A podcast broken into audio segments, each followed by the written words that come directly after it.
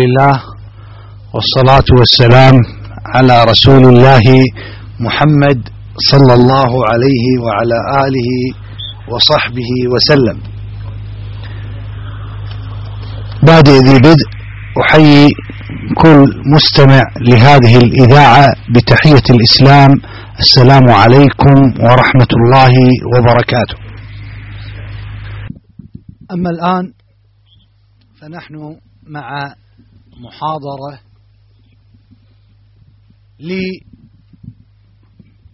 لإمام ولفقيه ولصحابي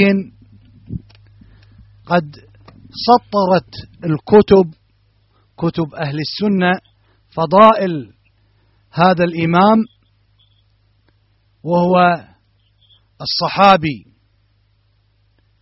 الخليفة معاوية بن أبي سفيان رضي الله عنهما.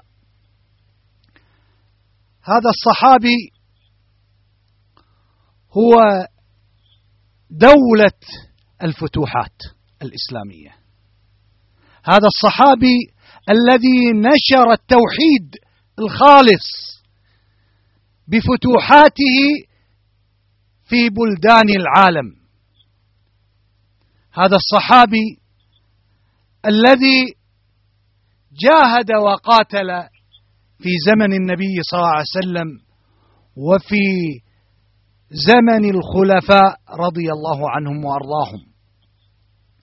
هذا الصحابي صاحب الفقه الموسوعي. هذا الصحابي الذي اجتمعت فرق الضلال لحربه. هذا الصحابي الذي استقر على كرسي الإمارة والخلافة لأربعين سنة. هذا الصحابي الذي اجتمعت عليه الأمة في سنة الجماعة سواء من البدريين أو من الصحابة أو من التابعين. هذا الصحابي خصصت له هذه المحاضرة. وسنتكلم عن مسائل تظهر مكانة الصحابي خال المؤمنين كاتب الوحي معاوية بن أبي سفيان رضي الله عنه وأرضاه. ونبدأ إن شاء الله مع الشيخ خالد عبد الرحمن عبر اتصال هاتفي ليتكلم عن ترجمة هذا الخليفة رضي الله عنه وأرضاه. فليتفضل مشكورا. جزاكم الله خيرا. السلام عليكم ورحمة الله وبركاته. أسأل الله العظيم أن يبارك في جهودكم وأن ينفع الله بالجميع.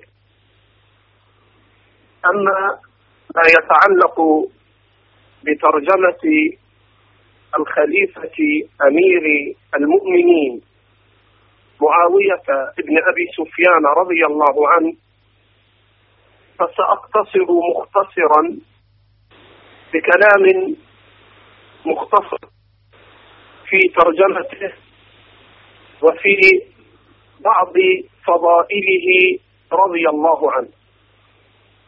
ومعاوية هو معاوية بن أبي سفيان فخر بن حرب بن أمية القرشي الأموي.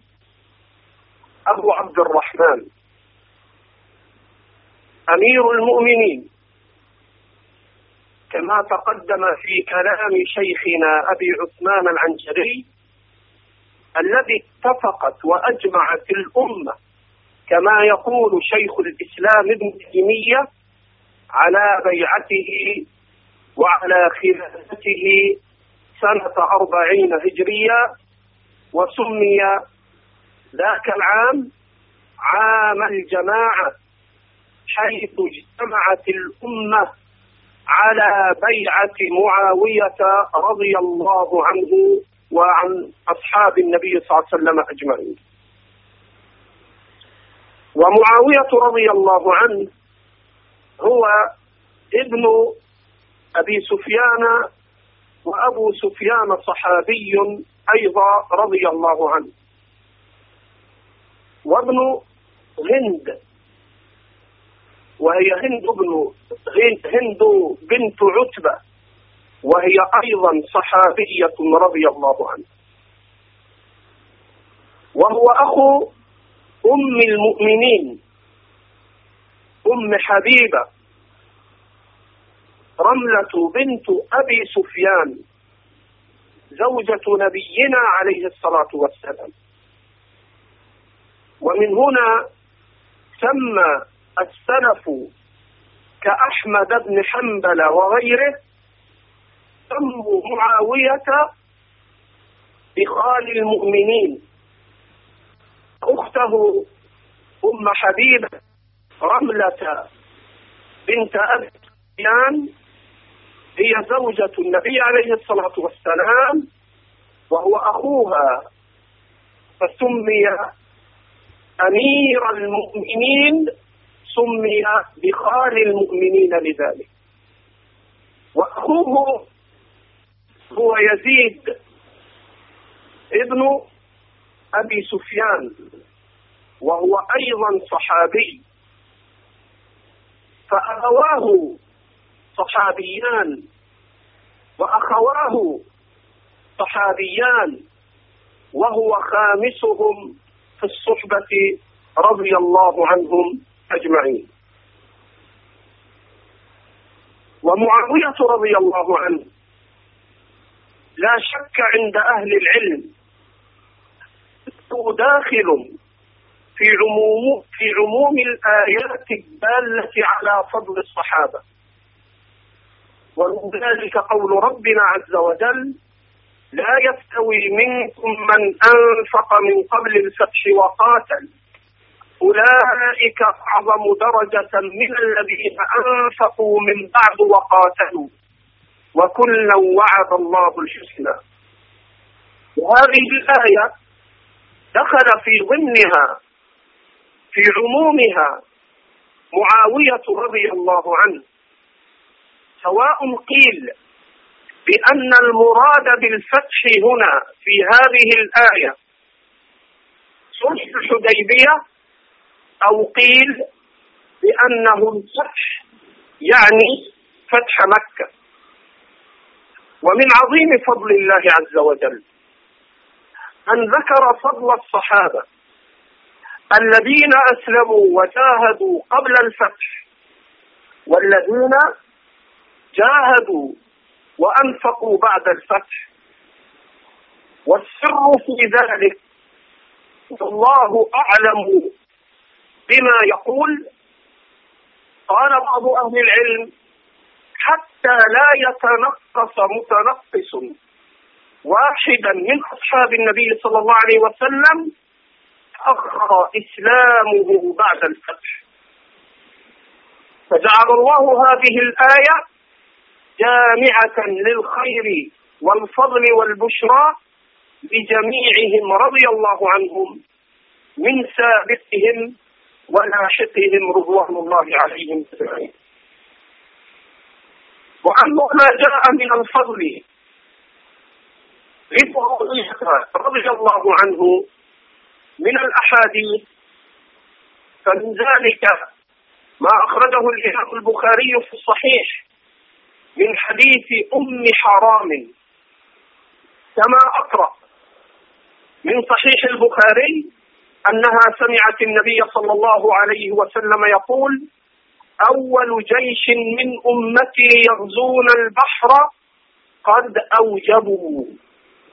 قالت أم حرام قلت يا رسول الله أنا فيهم قال أنت فيهم قال أهل العلم. فأول من غزا البحر وكانت أم حرام معه هو معاوية رضي الله عنه وكان أمير الجيش وغزا بنفسه البحر باتفاق أهل العلم كما نقل ذلك جماعة من أهل العلم. وقالوا في قوله صلى الله عليه وسلم قد أوجبوا أي وجبت لهم الجنة والمغفرة. وقد ثبت في صحيح مسلم أن معاوية رضي الله عنه كان يكتب الوحي لرسول الله صلى الله عليه وسلم. استأمنه رسول الله صلى الله عليه وسلم على كتاب الله. وما أشبه ذلك. حين استدل بعض السلف قالوا رضي النبي صلى الله عليه وسلم لأبي بكر أن يؤمنا في الصلاة أن يؤم أصحابه في الصلاة. أفلا نرضاه لدنيانا وقد رضيه لديننا؟ وما جاء من التعيين في فضله أيضا. ذلك بركة دعاء النبي صلى الله عليه وسلم له. فقد صحح الألباني في السلسلة الصحيحة الحديث الذي صح عند البخاري في التاريخ وغيره أن النبي صلى الله عليه وسلم قال في معاوية اللهم اجعله هاديا مهديا واهده واهد به.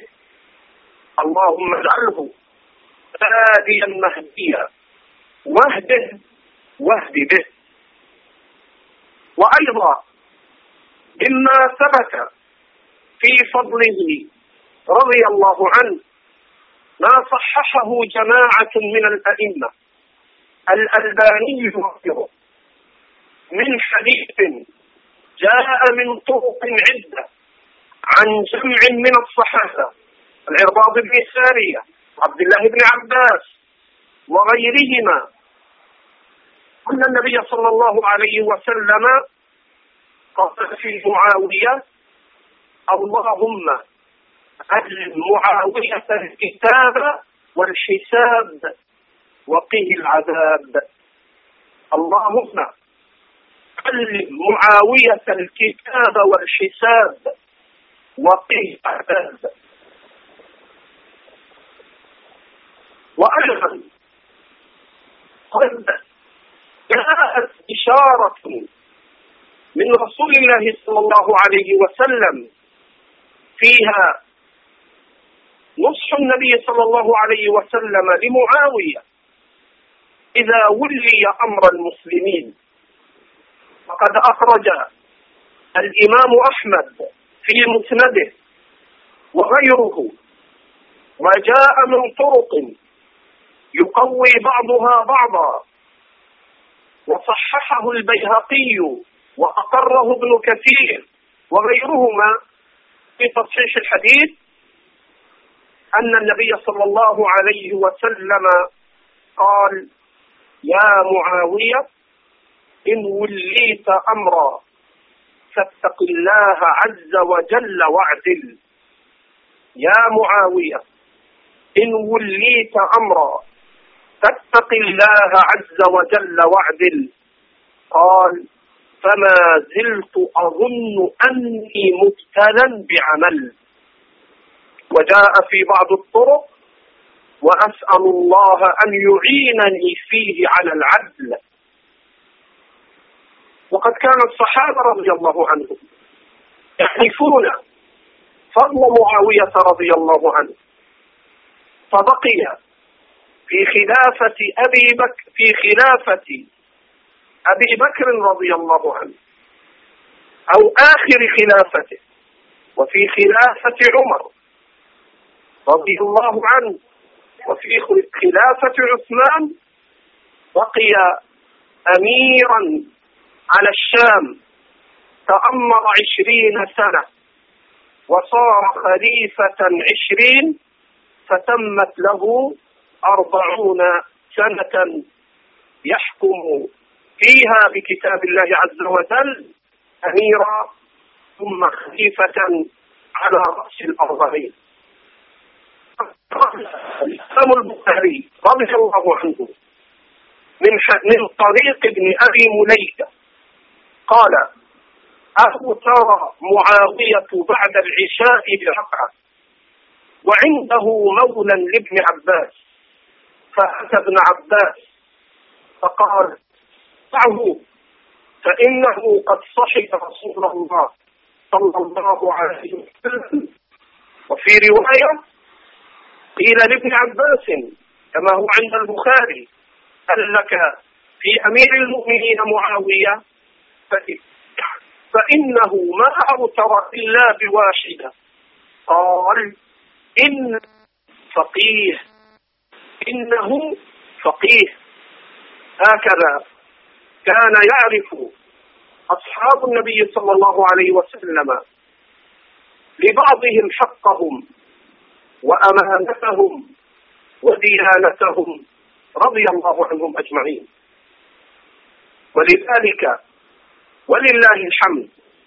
تواردت أقوال السلف على تلقيب معاوية رضي الله عنه بخال المؤمنين. وقد أخرج الخلال بإسناد صحيح. وغيره. أن رجلا أتى أحمد بن حنبل. فذكر له إن قبلنا أقواما لا يرون أن يقال معاوية خال المؤمنين. فغضب أحمد غضبا شديدا وقال ما لهم وللتوقف عن ذلك يجفون حتى يتوبوا.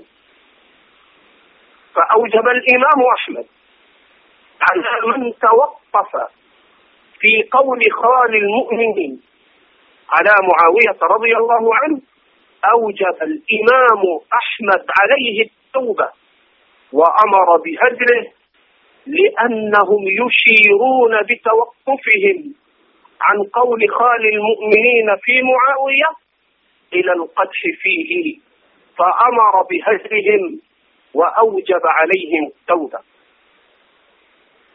ولذلك جاء عن أحمد كما قال الأئمة من أوجه أنه حين قيل له الخلفاء أبي بكر وعمر وعثمان وعلي ثم عمر بن عبد العزيز فغضب وقال لا يقال هذا.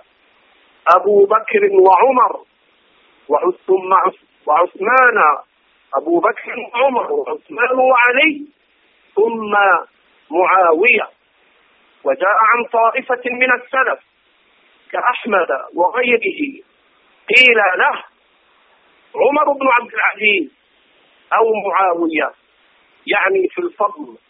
فغضب وقال لتراب في أنف معاوية أو قال في أنف أو من خارج خير معاوية؟ خير من عمر بن عبد العزيز. فهذه فضائل وبعض فضائل معاوية رضي الله عنه. ولذلك انعقد اتفاق أهل السنة أن لا يذكر أصحاب النبي صلى الله عليه وسلم إلا بالجميل ومن ذكرهم بغير الجميل فهو على غير السبيل. رضي الله عنهم أجمعين. والله أعلم. وأسأل الله لنا ولكم العافية. جزا الله الشيخ خالد على ما قدم وأفاد من هذه الفوائد العظيمة والاستشهادات الكريمة. والآن مع الشيخ محمد بن رمزان الهاجري والسؤال لماذا تم الاختيار لهذا الموضوع أي الحديث عن معاوية رضي الله عنه وارضاه. فليتفضل مشكورا.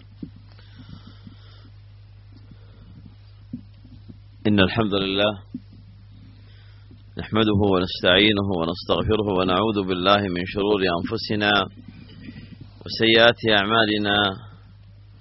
من يهده الله فلا مضل له ومن يضلل فلا هادي له. وأشهد أن لا إله إلا الله وحده لا شريك له وأشهد أن محمدا عبده ورسوله أما بعد.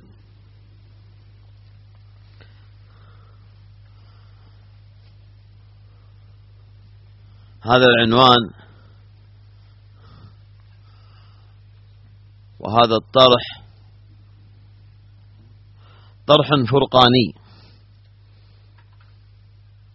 يميز السني السلفي الأثري المقتفي لأثر النبي صلى الله عليه وسلم المتبع لحديثه. حديث هذه الليلة تبغضه الخوارج. حديث هذه الليلة تبغضه طوائف البدع الذين لا يعرف عنهم إلا سب الصحابة. حديث هذه الليلة حديث يميز من هم الصحابة. عبد الله بن المبارك رضي الله عنه يقول معاوية عندنا محنة. عبد الله بن مبارك يقول معاوية عندنا محنة فمن رأيناه ينظر إليه شزرا اتهمناه على القوم يعني الصحابة. معاوية طود شامخ مجاهد فاتح أول من ركب البحر غازيا. أمير المؤمنين له من الفضائل له من المزايا له من المناقب له من الأمور التي في تاريخ الإسلام وفي صدر الإسلام والفتوحات والأشياء التي جعلها في شأن الإسلام والمسلمين وأمور المسلمين و أشياء كثيرة تعجز عنها ندوة بل ألفت فيه مؤلفات وكتبت فيه كتب. هذا الرجل له منزلة عظيمة. بل الربيع بن نافع يقول معاوية ستر لأصحاب محمد صلى الله عليه وسلم. فإذا كشف الرجل الستر اجترأ على ما وراءه. اجترأ على ما وراءه. المقصود هنا من؟ أي هذا الذي يتكلم على معاوية سيتكلم عن غيره. هؤلاء أصحاب محمد صلى الله عليه وسلم. هؤلاء لهم منزلتهم. معاوية أسلم عمره في العشرين في العشرينات. ونشأ على الإسلام. صحابي وأبوه صحابي وأمة صحابية. لعنة الله على من طعن فيهم. هؤلاء صحابة محمد صلى الله عليه وسلم. لماذا نتكلم عن هذا؟ نتكلم لأن وجدنا الجرأة. ويجعلون هذا المدخل للدخول للحديث عن الصحابة والطعن في الصحابة. يجعلونه معاوية. أتظنون أن معاوية جدار قصير؟ هو طود شامخ. هو جبل هو جهبذ هو إمام. مزاياه كثيرة وفضله كثير. وفي المقدمة سمعنا من الشيخ العنجري وأيضا خالد الشيخ خالد كلام جميل في ذكر الصحابة وفي بيان أمرهم وفي مزايا معاوية. لكن لماذا العنوان لأجل هذا. لأجل منزلة الصحابة. لأن وجدنا من يتجرأ على الصحابة. قد تجد البعض لا يتكلم في أبو بكر صراحة أو في عمر. وغيرهم قد يتجرأ ويطعن. ولكن كلهم يطعنون في معاوية. كلهم يطعنون في معاوية لأجل هذا الغرض وستر. وذكرنا معاوية كما قال ابن المبارك هو محنة. فيمتحن الناس بالصحابة. يا من لا تقول يمتحن لا تمتحن الناس لا تمتحن الناس. ابن المبارك يقول معاوية محنة يمتحن به. هذا ما عندي بالنسبة لماذا؟ العنوان وصلى الله وسلم على محمد. أحسنتم. السؤال الآن إلى الشيخ علي السالم. أقول حدثنا عن آل أبي سفيان في الإسلام. الحمد لله عن آل أبي سفيان في الإسلام. الحمد لله والصلاة والسلام على رسول الله. أما بعد فآل الرجل يراد به شيء وهنا السؤال يراد به أهل بيته. فأول هؤلاء صهر رسول الله صلى الله عليه وسلم. رأس البيت بل رأس قريش ورئيسهم. والد معاوية أبو سفيان صخر بن حرب بن أمية, بن أمية الأموي. قد أسلم عام الفتح وحسن إسلامه وصلح وله من الأعمال بعد إسلامه ما يجب ما قبله.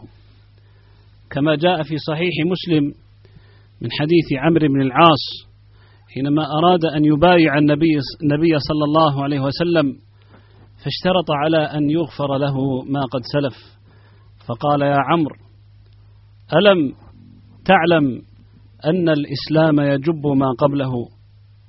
فأبو سفيان صلح إسلامه وعمل في الإسلام ما يعد من أعظم المناقب كجهاده وشهوده المعارك مع المسلمين بل وأذيته فيها. قال الذهبي رحمه الله وشهد قتال الطائف فقلعت عينه حينئذ. ثم قلعت الأخرى يوم اليرموك. وكان يومئذ قد حسن إن شاء الله إيمانه. إيمانه. فإنه كان يومئذ يحرض على الجهاد. وكان تحت راية ولده يزيد. فكان يصيح يا نصر الله اقترب. وكان يقف على الكراديس. يذكر ويقول الله الله إنكم أنصار الإسلام. ودارة العرب وهؤلاء أنصار الشرك ودارة الروم. اللهم هذا يوم من أيامك. اللهم أنزل نصرك. وهذا شيء تتقاصر عنه أو يتقاصر عنه رجال الإسلام وكبارهم اليوم وتقاتهم. فهذه من أعظم مناقب هذا الصحابي الجليل ويغبطه عليها كل سني. ولا يخفى ما روى مسلم في صحيحه من حديث أبي هريرة رضي الله عنه عن النبي صلى الله عليه وسلم قال من, دخل, من دخل دار أبي سفيان فهو آمن. قد ولاه النبي صلى الله عليه وسلم نجران فهو فهل يولي صلى الله عليه وسلم إلا من هو أهل للولاية وعدل في الحكم وناصح للمسلمين؟ وثاني هذا البيت المبارك بإذن الله. أخت معاوية رضي الله عنها وهي إحدى زوجات النبي صلى الله عليه وسلم. أم المؤمنين أم حبيبة رملة بنت أبي سفيان. هل يتجاهل هذه الفضيلة العظيمة التي كتبها الله عز وجل لمعاوية أن يكون خال المؤمنين؟ والمقرب من رسول الله رب العالمين من رسول الله رب العالمين. فلا يمكن أن يتزوج النبي صلى الله عليه وسلم إلا من من خرجت من بيت طاهر بيت طهر. حتى وصفها الذهبي رحمه الله تعالى بقوله السيدة المحجبة. ألا وهو بيت أبي سفيان. ثالث هؤلاء رضي الله عنهم جميعا يزيد بن أبي, ابن أبي سفيان. وحسبك أن يقال عنه يزيد الخير. يزيد الخير. قال الذهبي كان من العقلاء الألباء الشجعان المذكورين أسلم يوم الفتح وحسن إسلامه. وشهد حنينا وهو أحد الأمراء الأربعة الذين ندبهم أبو بكر لغزو الروم. عقد له أبو بكر ومشى معه تحت ركابه يسايره ويودعه ويوصيه. وما ذاك إلا لشرفه وكمال دينه ولما فتحت دمشق أمره عمر عليها انتهى كلامه رحمه الله. رابع هؤلاء هند بنت عتبة ابن ربيعة بن عبد شمس بن عبد مناف أم معاوية. زوج أبي سفيان رضي الله عنه أسلمت مع زوجها عام الفتح. كانت ذات رأي ومشورة فيما قيل وهي صاحبة المقولة المشهورة للنبي صلى الله عليه وسلم أو تزني الحرة يا رسول الله؟ استعظاما لهذا الأمر ما يدل على طهرها وشرفها. فهذا بيت طاهر كما في حديث الصحيحين. عن أبي هريرة رضي الله عنه عن النبي صلى الله عليه وسلم حينما سئل عن أفضل العرب أو أفضل الناس فقال خيارهم في الجاهلية. خيارهم في الإسلام إذا فقهوا. فرضي الله عنهم جميعا. أقول قولي هذا وأستغفر الله. جزا الله الشيخ علي السالم على ما أفاد. والآن السؤال لشيخنا الشيخ أحمد السبيعي حفظه الله تعالى. أرجو شرح قول النبي صلى الله عليه وسلم إذا ذكر أصحابي فأمسكوا. الحمد لله الصلاة والسلام على رسول الله وعلى آله وسلم. أما بعد ثبت عن النبي صلى الله عليه وآله وسلم في الترمذي وغيره أنه قال من ذب عن عرض أخيه. ما معناه؟ من ذب عن عرض أخيه في الدنيا ذب الله عن وجهه النار يوم القيامة. هذا الحديث في عموم المؤمنين. فما بالك بمن يذب عن خيرة خلق الله عز وجل وهم أصحاب النبي صلى الله عليه وسلم؟ إن الذب عن عرض أصحاب رسول الله صلى الله عليه وسلم وإشاعة فضائلهم وذكرهم بالجميل هو تابع للإيمان الصادق بالله تبارك وتعالى. وإنه ليشرفني أن أذكر بالخير معاوية ابن أبي سفيان رضي الله عنه وأرضاه وأن أشارك في الإشادة بفضائله وذكره بالجميل والذب عنه وتثبيت منزلته في قلوب المؤمنين إن شاء الله تعالى. وذلك لأن أصحاب النبي صلى الله عليه وسلم ينبغي دائما وأبدا أن يشاع في مجالس المسلمين وفي ربوع المؤمنين ذكر فضائلهم لأن الغفلة عن ذكر فضائلهم هي القنطرة إلى نسيان فضلهم وإذا نسي فضلهم تجرأ من تجرأ عليهم. ولذلك قال شيخ الإسلام ابن تيمية رحمه الله تعالى ما معناه؟ أن الأماكن التي يقل فيها ذكر أصحاب النبي صلى الله عليه وسلم وفضائلهم ينال فيها منهم. ولذلك فأحب قبل الإجابة عن صميم السؤال أن أعرج وأشارك في فضل ذكر فضل بعض فضل معاوية ابن أبي سفيان رضي الله عنه وأرضاه. فاعلم رحمن رحمني الله وإياك وكل مستمع أن معاوية بن أبي سفيان رضي الله عنه وأرضاه الطريق لمعرفة فضله وفضائله له مسلكين. مسلك عام ومسلك خاص. فالمسلك العام أنه داخل في جملة أصحاب النبي صلى الله عليه وسلم. فكل فضيلة مذكورة في القرآن أو السنة في فضل الصحابة فإنه يدخل فيهم رضي الله عنهم وأرضاهم ضمنا. وأما المسلك الخاص فهو ما اختص به رضي الله عنه وأرضاه. وهذا شيء كثير. وهذا شيء كثير. معلوم متفق عليه بين أهل الإسلام جميعا. فما من كتاب مطول في الاعتقاد إلا ويذكر فيه باب في فضل معاوية رضي الله عنه وأرضاه.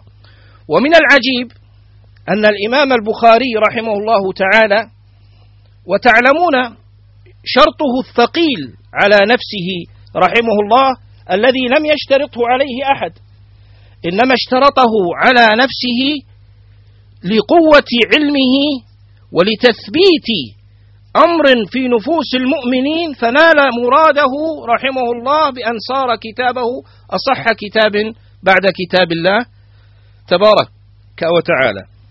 فالبخاري حين جاء لذكر معاوية رضي الله عنه وأرضاه وفضائله ثم صار يفتش في الأسانيد فلم ير فيها شيء يطابق شرطه في إسناده.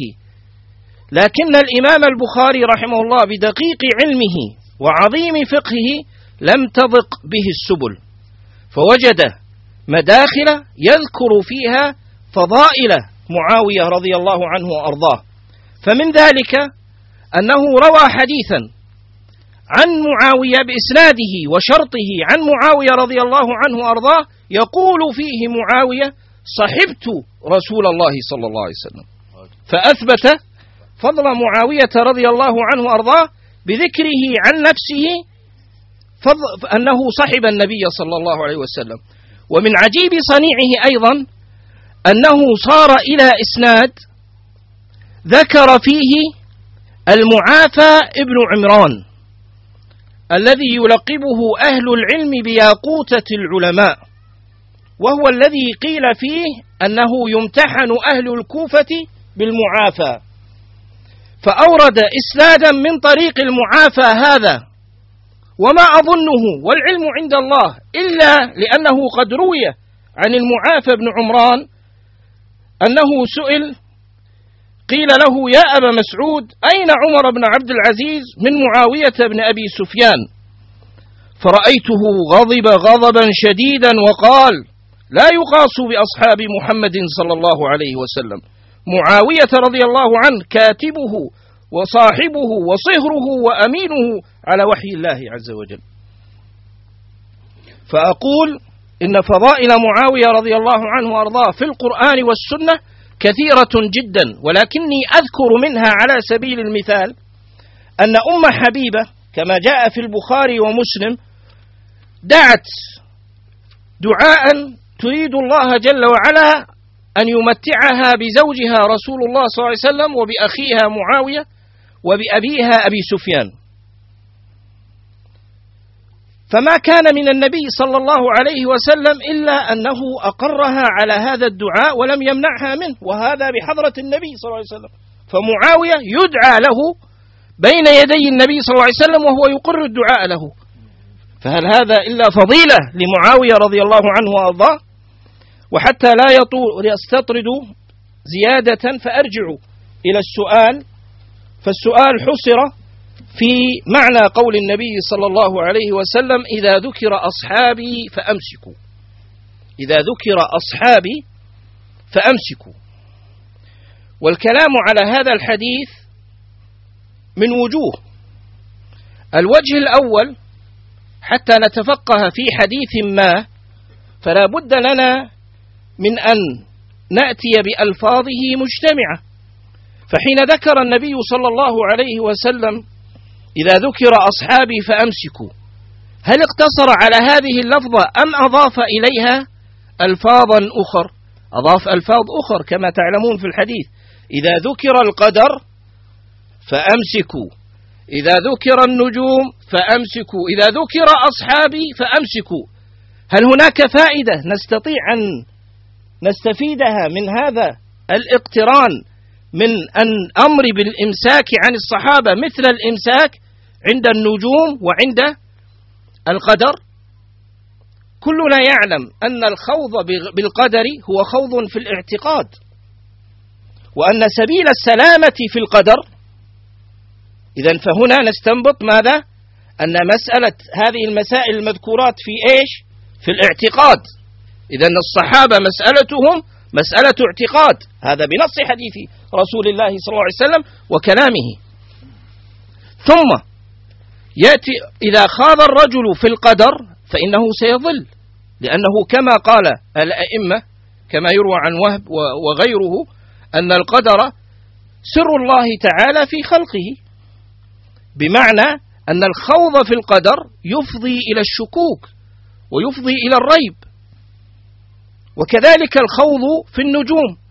إذا فالخوض في أصحاب النبي صلى الله عليه وسلم هل سيعطي فائدة؟ ولذلك جاء الحكم الشرع بالإمساك وهذا حكم واجب.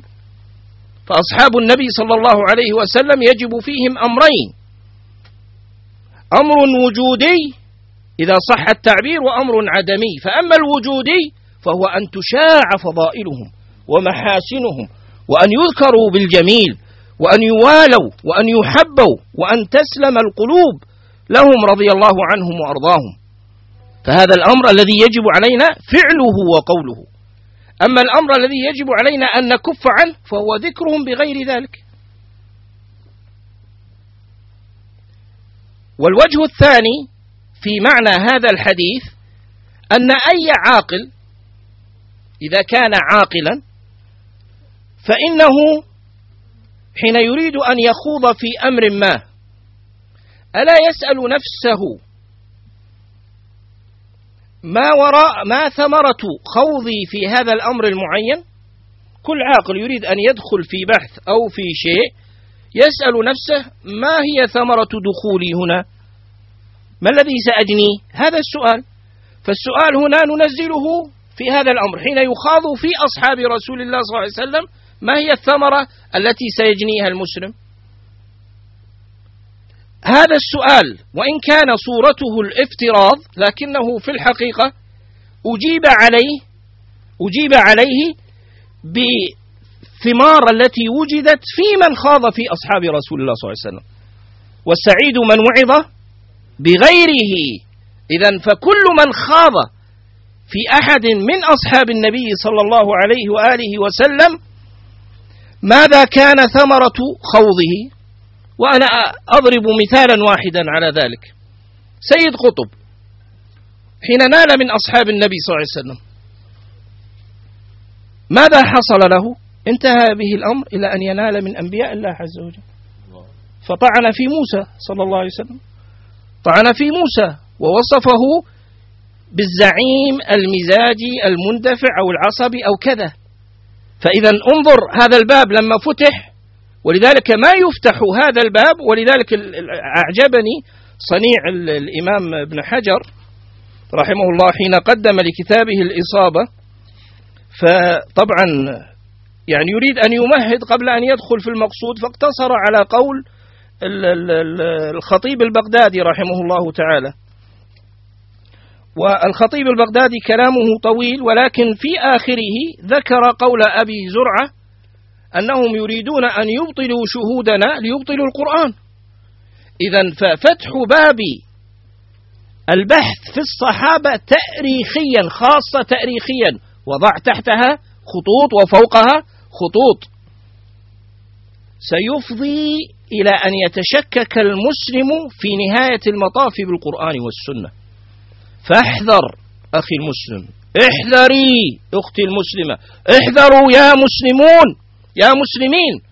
احذروا تحت شبهة البحث العلمي أو أننا نجرؤ على أن نتكلم في بحوث لا يجرؤ أهل العلم عليها أو غير ذلك. احذر أن تقرب من جناب أصحاب رسول الله صلى الله عليه وسلم. فالرسول صلى الله عليه وسلم يغضب. ونهى عن أن يقرب من حمى أصحاب النبي صلى الله عليه وسلم. وللحديث بقية ولكن لا أستأثر بالكلام وأترك المهلة لمشايخنا الكرام.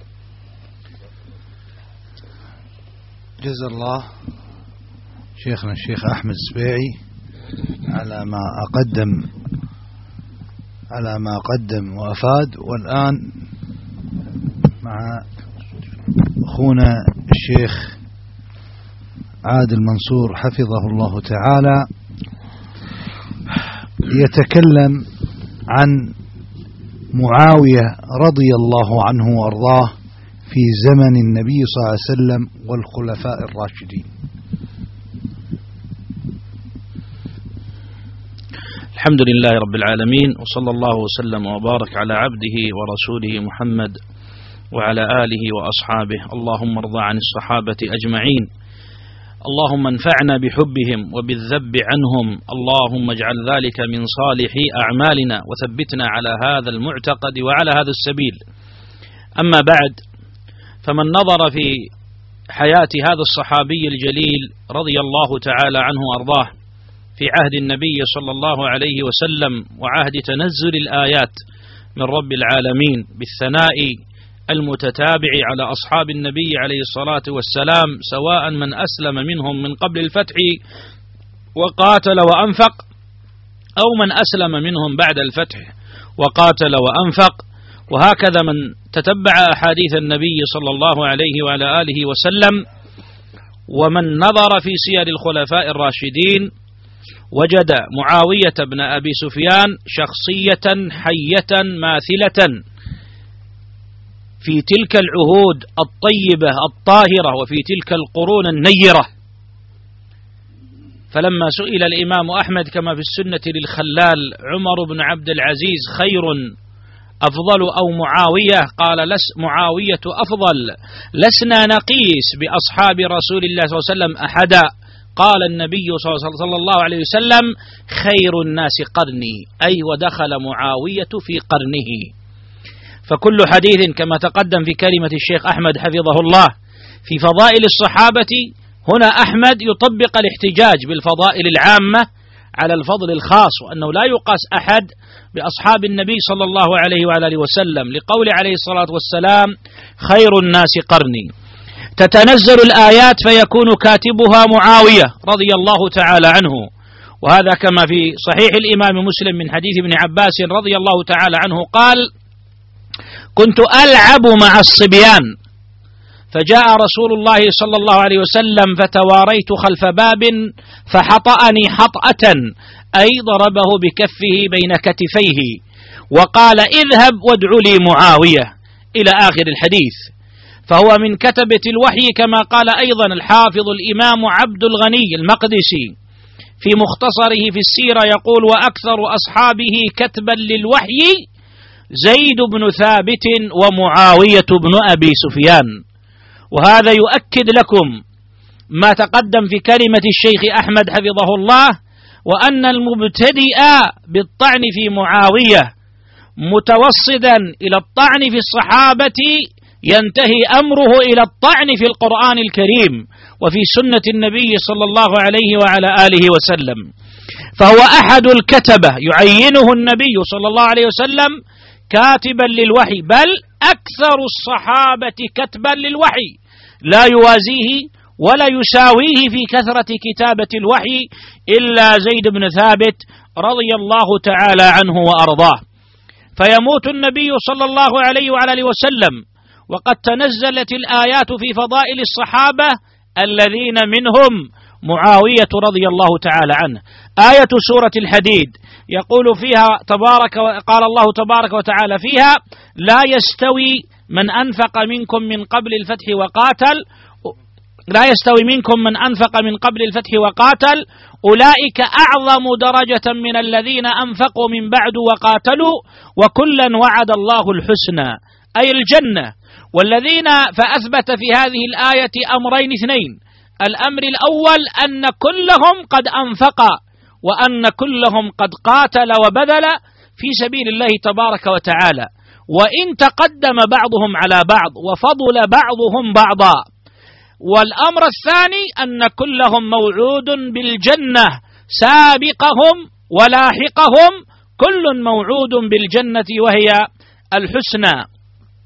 في عهد أبي بكر يخرج معاوية رضي الله تعالى عنه مجاهدا فاتحا ناشرا للهدى ودين الإسلام. أوليس هو الذي قال فيه النبي صلى الله عليه وعلى آله وسلم؟ اللهم اجعله آه، في قوله صلى الله عليه وسلم اللهم اجعله هاديا مهديا واهده واهد به. وقد جمع طرق هذا الحديث ورواياته. الإمام الألباني رحمه الله في السلسلة الصحيحة في الحديث رقم 1969 من طرق كثيرة.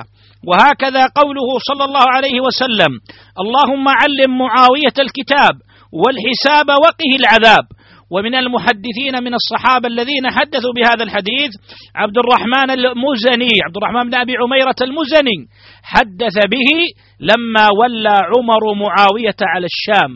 فإذا ببعض الناس يتأسفون على توليته بعد من سبقه فقال لهم يثبتهم. أما والله إني سمعت رسول الله صلى الله عليه وسلم يقول فيه اللهم علمه الكتاب والحساب وقه العذاب.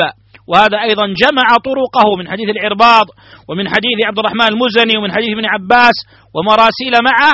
جمعها الإمام الألباني في الصحيحة برقم 3227 هذه المعاني في كونه هاديا مهديا وفي كونه يعلمه ربنا الكتاب والحساب وفي كونه يهدي به الله تبارك وتعالى فإذا به يفتح بيروت وصيدا ويكون أميرا على الأردن في عهد أبي بكر الصديق اذا شخصية لها دور في توسعة رقعة الإسلام وهداية الأنام ونشر التوحيد وقمع الشرك بدعوته وتعليمه ونشره وجهاده رضي الله عنه وأرضاه.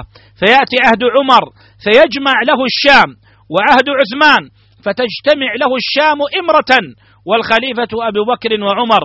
ثم تجتمع له الشام في عام الجماعة عام 41 ويجتمع المسلمون كلهم من الصحابة والتابعين ومن آل البيت ومن غيرهم على توليته وعلى إمرته وعلى ملكه وهو أول ملوك أهل الإسلام وخير ملوك أهل الإسلام باتفاق المسلمين فاجتمعوا عليه فهو إذا عامل بنشر الإسلام والسنة مؤتمن على دين الناس وعلى دنياهم.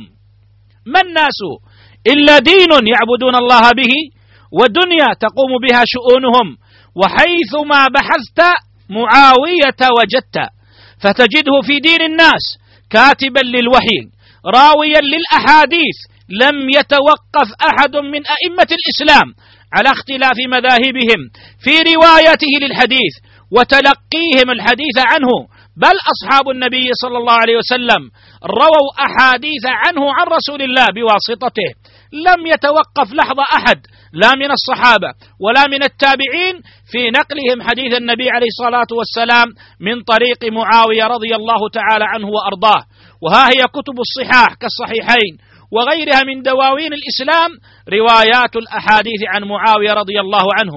وكان هو كذلك حريصا على رواية الحديث عن إخوانه عن النبي عليه الصلاة والسلام مما لم يسمعه منه كما في صحيح مسلم عن وراد كاتب المغيرة أن معاوية كتب إلى المغيرة. انظر معاوية خليفة المسلمين ومجيش الجيوش وفاتح الفتوحات ومشتغل بأمور إقامة دين الناس ودنياهم. يكتب إلى المغيرة فيقول له اكتب لي ما سمعت رسول الله صلى الله عليه وسلم يقول دبر الصلاة. المكتوبات. أي ماذا كان يقول دبر الصلوات؟ اللهم اجعله هاديا مهديا واهده واهد به. فكانت أعظم الفتوحات للرقعة للإسلام ونشره والتوحيد ودعوته في عهد حكمه وولايته أميرا ثم ملكا وخليفة رضي الله عنه وأرضاه. وبهذا القدر الموجز أكتفي. جزا الله شيخ عادل حفظه الله على هذه الفوائد العظيمة. أقول للشيخ أحمد بازمول حفظه الله تعالى. المستشرقون الكفار أهل الأهواء اجتمعوا على معاوية رضي الله عنه وأرضاه. ما السبب؟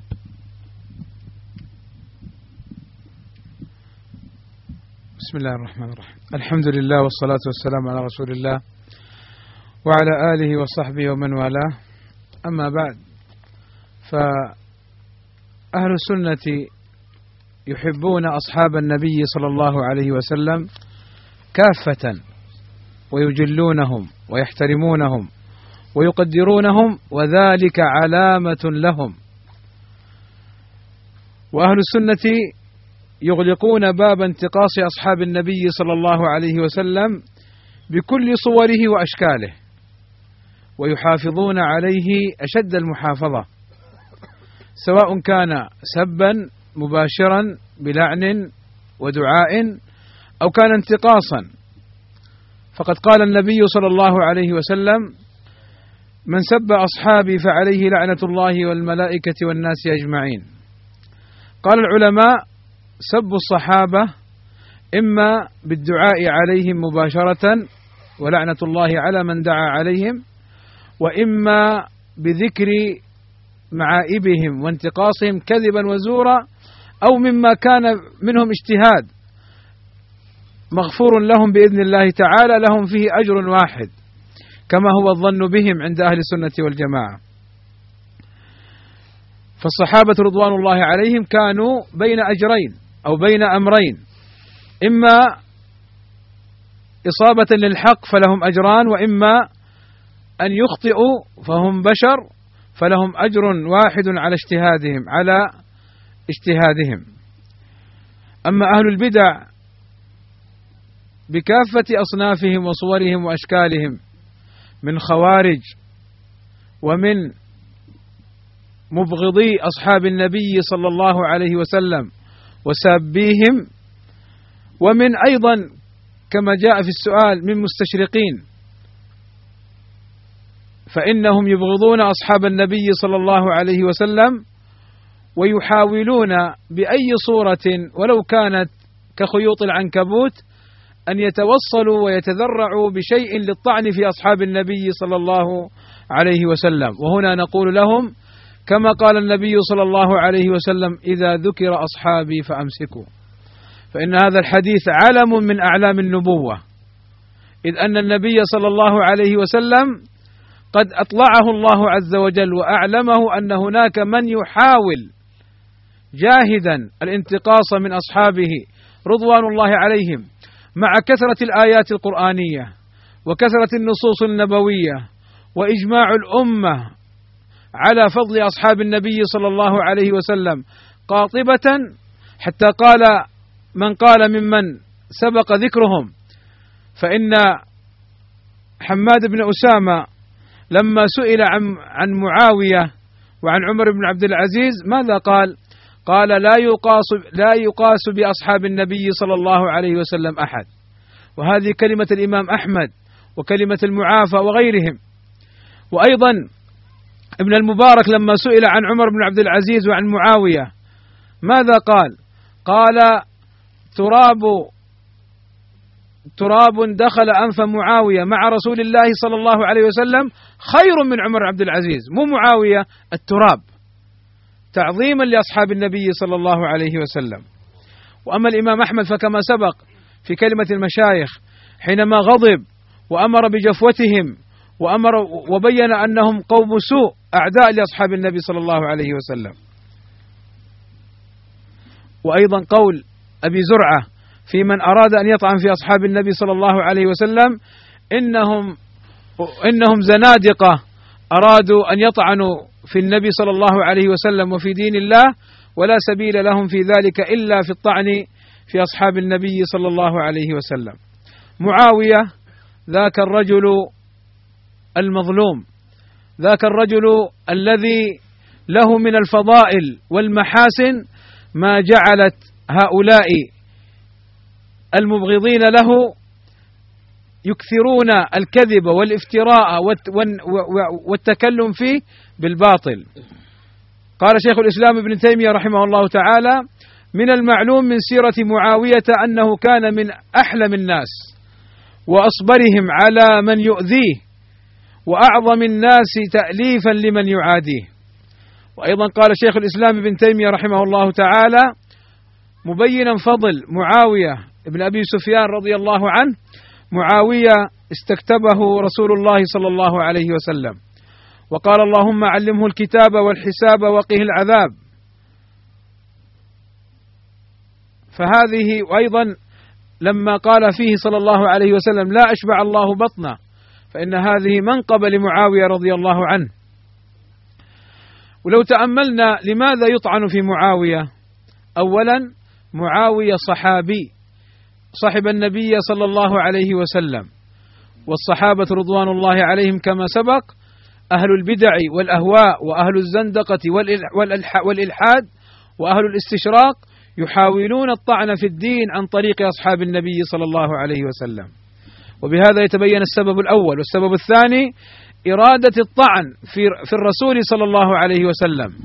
إذ لم يمكنهم الطعن في النبي صلى الله عليه وسلم ولا في الدين الذي جاء به عن الله عز وجل فطعنوا في أصحابه والطعن في الواحد كالطعن في الجميع وهذا لابد أن نعلمه.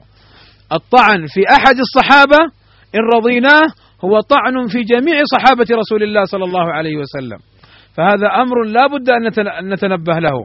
وأيضا لو سلمنا جدلا لو سلمنا جدلا متنزلين ولا نسلم أبدا. ولكن لبيان أن هؤلاء كذبة فجرة وأنهم مغرضون لا يريدون حقا ولا صوابا وأنهم يخدعون العامة بمثل هذا الكلام. لو سلمنا جدلا بأن هناك بعض الأمور الم... ال... يعني المؤاخذ بها معاوية رضي الله عنه وحاشاه من ذلك رضي الله عنه فإننا نقول إن رؤوسكم وقادتكم وأتباعكم فيهم من الشر والضلال. والانحراف والباطل والصد عن سبيل الله ما لم يبلغه أحد ممن تطعنون فيه من سواء من أهل السنة فضلا عن أصحاب رسول الله صلى الله عليه وسلم. فما بالكم عنهم تدافعون وتستميتون في مدحهم وفي الثناء عليهم. لو كنتم صادقين إن رؤوسكم هم أولى الناس بالطعن وإن قادتكم هم أولى الناس بالتحذير منهم لا أصحاب النبي صلى الله عليه وسلم. وإذ وبعد هذا فإن معاوية رضي الله عنه كما سبق في كلام المشايخ هو كاتب النبي صلى الله عليه وسلم. كاتب وحيه كاتب وحي الله عز وجل الذي سمعه جبريل عن الله عز وجل ثم نزل به على نبينا محمد صلى الله عليه وسلم. فهو أمين على الوحي. وأيضا معاوية رضي الله عنه ممن دعا له النبي صلى الله عليه وسلم. وأختم كلمتي بكلمة الربيع بن نافع التي ذكرها أحد المشايخ جزاه الله خيرا وفيها فائدة أريد أن أختم بها الكلام. وذلك أنه قال معاوية ستر لأصحاب محمد صلى الله عليه وسلم. يعني باب يدلج ويدخل من طريقه للطعن في أصحاب النبي صلى الله عليه وسلم. الفائدة أني ذكرت أو سألت الشيخ محمد العنجري حفظه الله تعالى عن هذا العنصر لماذا يطعن هؤلاء في معاوية؟ فقلت له أنا مباشرة لماذا يطعن هؤلاء في معاوية؟ فقال لي لأنه باب يدخلون فيه أو من طريقه في الطعن في أصحاب النبي صلى الله عليه وسلم وكلمته هذه جزاه الله خيرا هي موافقة لقول الربيع بن نافع معاوية ستر لأصحاب محمد صلى الله عليه وسلم.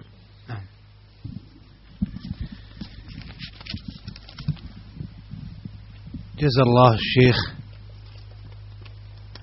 أحمد بازمون حفظه الله تعالى على هذه الفوائد التي أتحفنا بها. والآن السؤال للشيخ أبو عبد الرحمن محمد بن رمزان الهاجري. أقول محاولة فاشلة كانت لاغتيال معاوية رضي الله عنه وأرضاه. لماذا؟ لأنه معاوية. الذي فضحهم وكشفهم.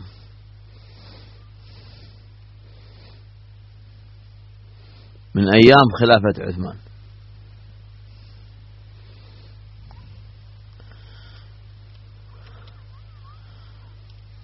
عبد الله بن سبأ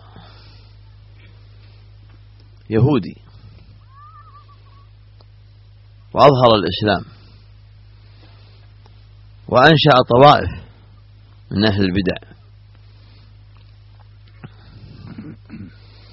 بل أنشأ طائفة عبدت علي والطائفة كفرت علي. هو نفسه. أتى إلى المدينة وكون له فريق. تعرف عليهم. وبدأ يوحي لهم ببعض النفثات الخبيثة. ويطعن. ثم ذهب إلى العراق بعد أن انكشف أمره. فلما أتى في العراق كان له سامعة فلما بدأ ينفضح أمره فر إلى الشام. فلما نزل بالشام فاكتشف أمره. وكان أمير الشام ووالي الشام معاوية. ومعاوية جمع بين الحلم والورع والذكاء. أما من ورعه فقد ذكره الإمام أحمد في الزهد أنه كان يخطب وثوبه مرقع. وأما حلمه فقد ذكره عبد الله بن عمر لما سئل عنه فقال فيه مقالة جميلة بين فيها منزلته فقال القائل له عن معاوية قال من أحلم الناس قال وأبو بكر الصديق. قال أبو بكر أفضل من معاوية ومعاوية من أحلم الناس. كان ذا حلم. وأما ذكائه وحنكته في الحكم فالتاريخ يشهد له. فاكتشفهم أول ما نزلوا. ففر إلى مصر.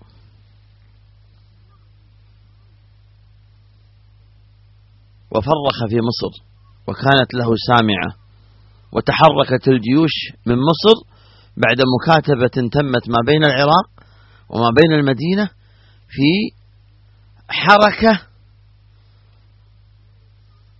خبيثة وعناصر وإن صح التعبير بلغة العصر خلايا نائمة كان هناك تنظيم لهم ومكاتبات ومراسلات بل إنهم دخلوا على مراسلات. عثمان لما كتب إلى عمرو بن العاص بل حرفوا وزوروا في المكاتبات لأنهم لهم غرض. حتى أشاعوا ما أشاعوا من الطعن في الأمراء وإظهار أمر المعروف والنهي عن المنكر. معاوية اكتشفهم بين أمرهم إلى درجة أن الخوارج أصبح هو هدف أساسي لهم. وأما الخوارج فقتلوا قتلوا الصحابة. معروف قتلهم للخلفاء. الخلفاء عمر قتل. عثمان قتل. علي بن أبي طالب قتل رضي الله عنهم. لم يمت أحدا منهم حتف أنفه بل قتلوا. الأعداء للإسلام من الأعداء الخارجين أو من أهل البدع الظاهرين الذين نابذوا وظاهروا وتبينت أمورهم بأنهم أهل عداوة. مع وجود المكر الكبار فبيتوا أمرهم بعد مقتل علي بن أبي طالب رضي الله عنه الخوارج يوم النهروان فاجتمع ابن ملجم عبد الرحمن. الله. والبرك التميمي البرك بن عبد الله. وعمر التميمي. واجتمعوا وكان هذا الاجتماع في محل يأتي له الجميع. أين كان ذلك؟ كانوا يستغلون المواسم ليجتمعوا فيها في الحج. وما أشبه الليلة بالبارحة. فغالب الخوارج يستغلون الموسم حتى يأتون تحت مظلة الحج مع عموم الناس وهم يمكرون مكرا كبار. ولكن متبر ما هم فيه. بل يستغلون الأماكن التي يأتيها المسلمين كما كانوا يفعلون ذلك في أسطح الحرم في العشر الأواخر. أين اجتمعوا؟ اجتمعوا عند الكعبة. وخططوا بمكر خبيث منتصرين وثائرين لإخوانهم الذين قتلوا. فقالوا ألا نقتل أئمة الكفر؟ من هم؟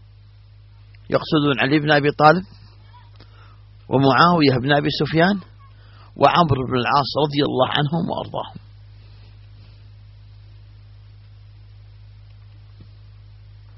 على ما كان ما بين علي وما بين معاوية رضي الله عنهم أجمعين إلا أن هؤلاء عداوتهم لكل الصحابة.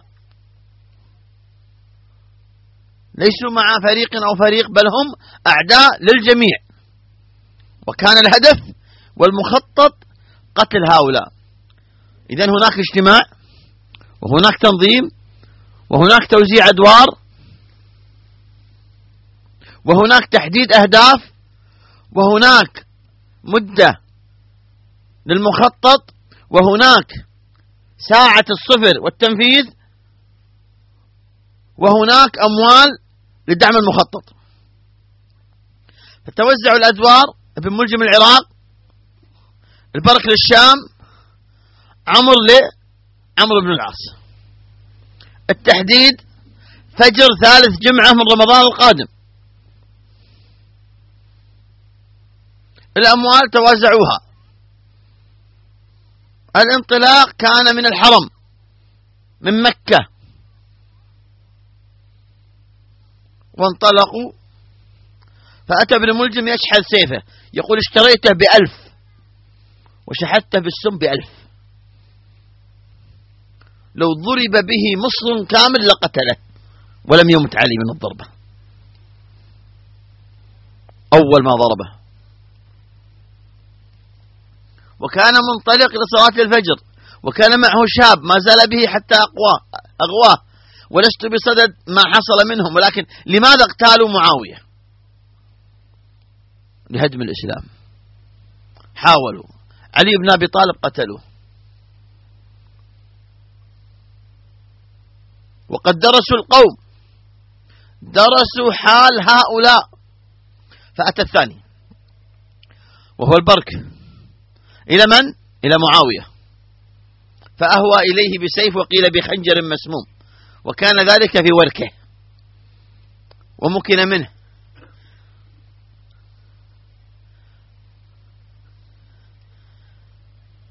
فلما مكن منه قال هل لك ببشارة؟ قال وما هي؟ قال قتل اليوم علي. قال ماذا تقول؟ قال قتل اليوم علي. قال وما يدريك؟ لتباعد الأخبار والمسافات. ليست كعصرنا المعلومة تصل بسرعة. أيام وأسابيع بل أشهر أحيانا حتى تصل. قال قتل اليوم. قال لعله منعه الحرس. قال إنه لا يتخذ الحرس. ومعاوية لم يتخذ حرس. لوصول هذا الرجل إليه ضربة. فمن ذلك التاريخ اتخذ معاوية المقصورة وأصبح الحراس فيها يحرسونه في سجوده. وعلى هذا انطلق حكام وملوك المسلمين ورؤساهم أن يتخذوا الحراسة أثناء العبادة وسبب ذلك الخوارج.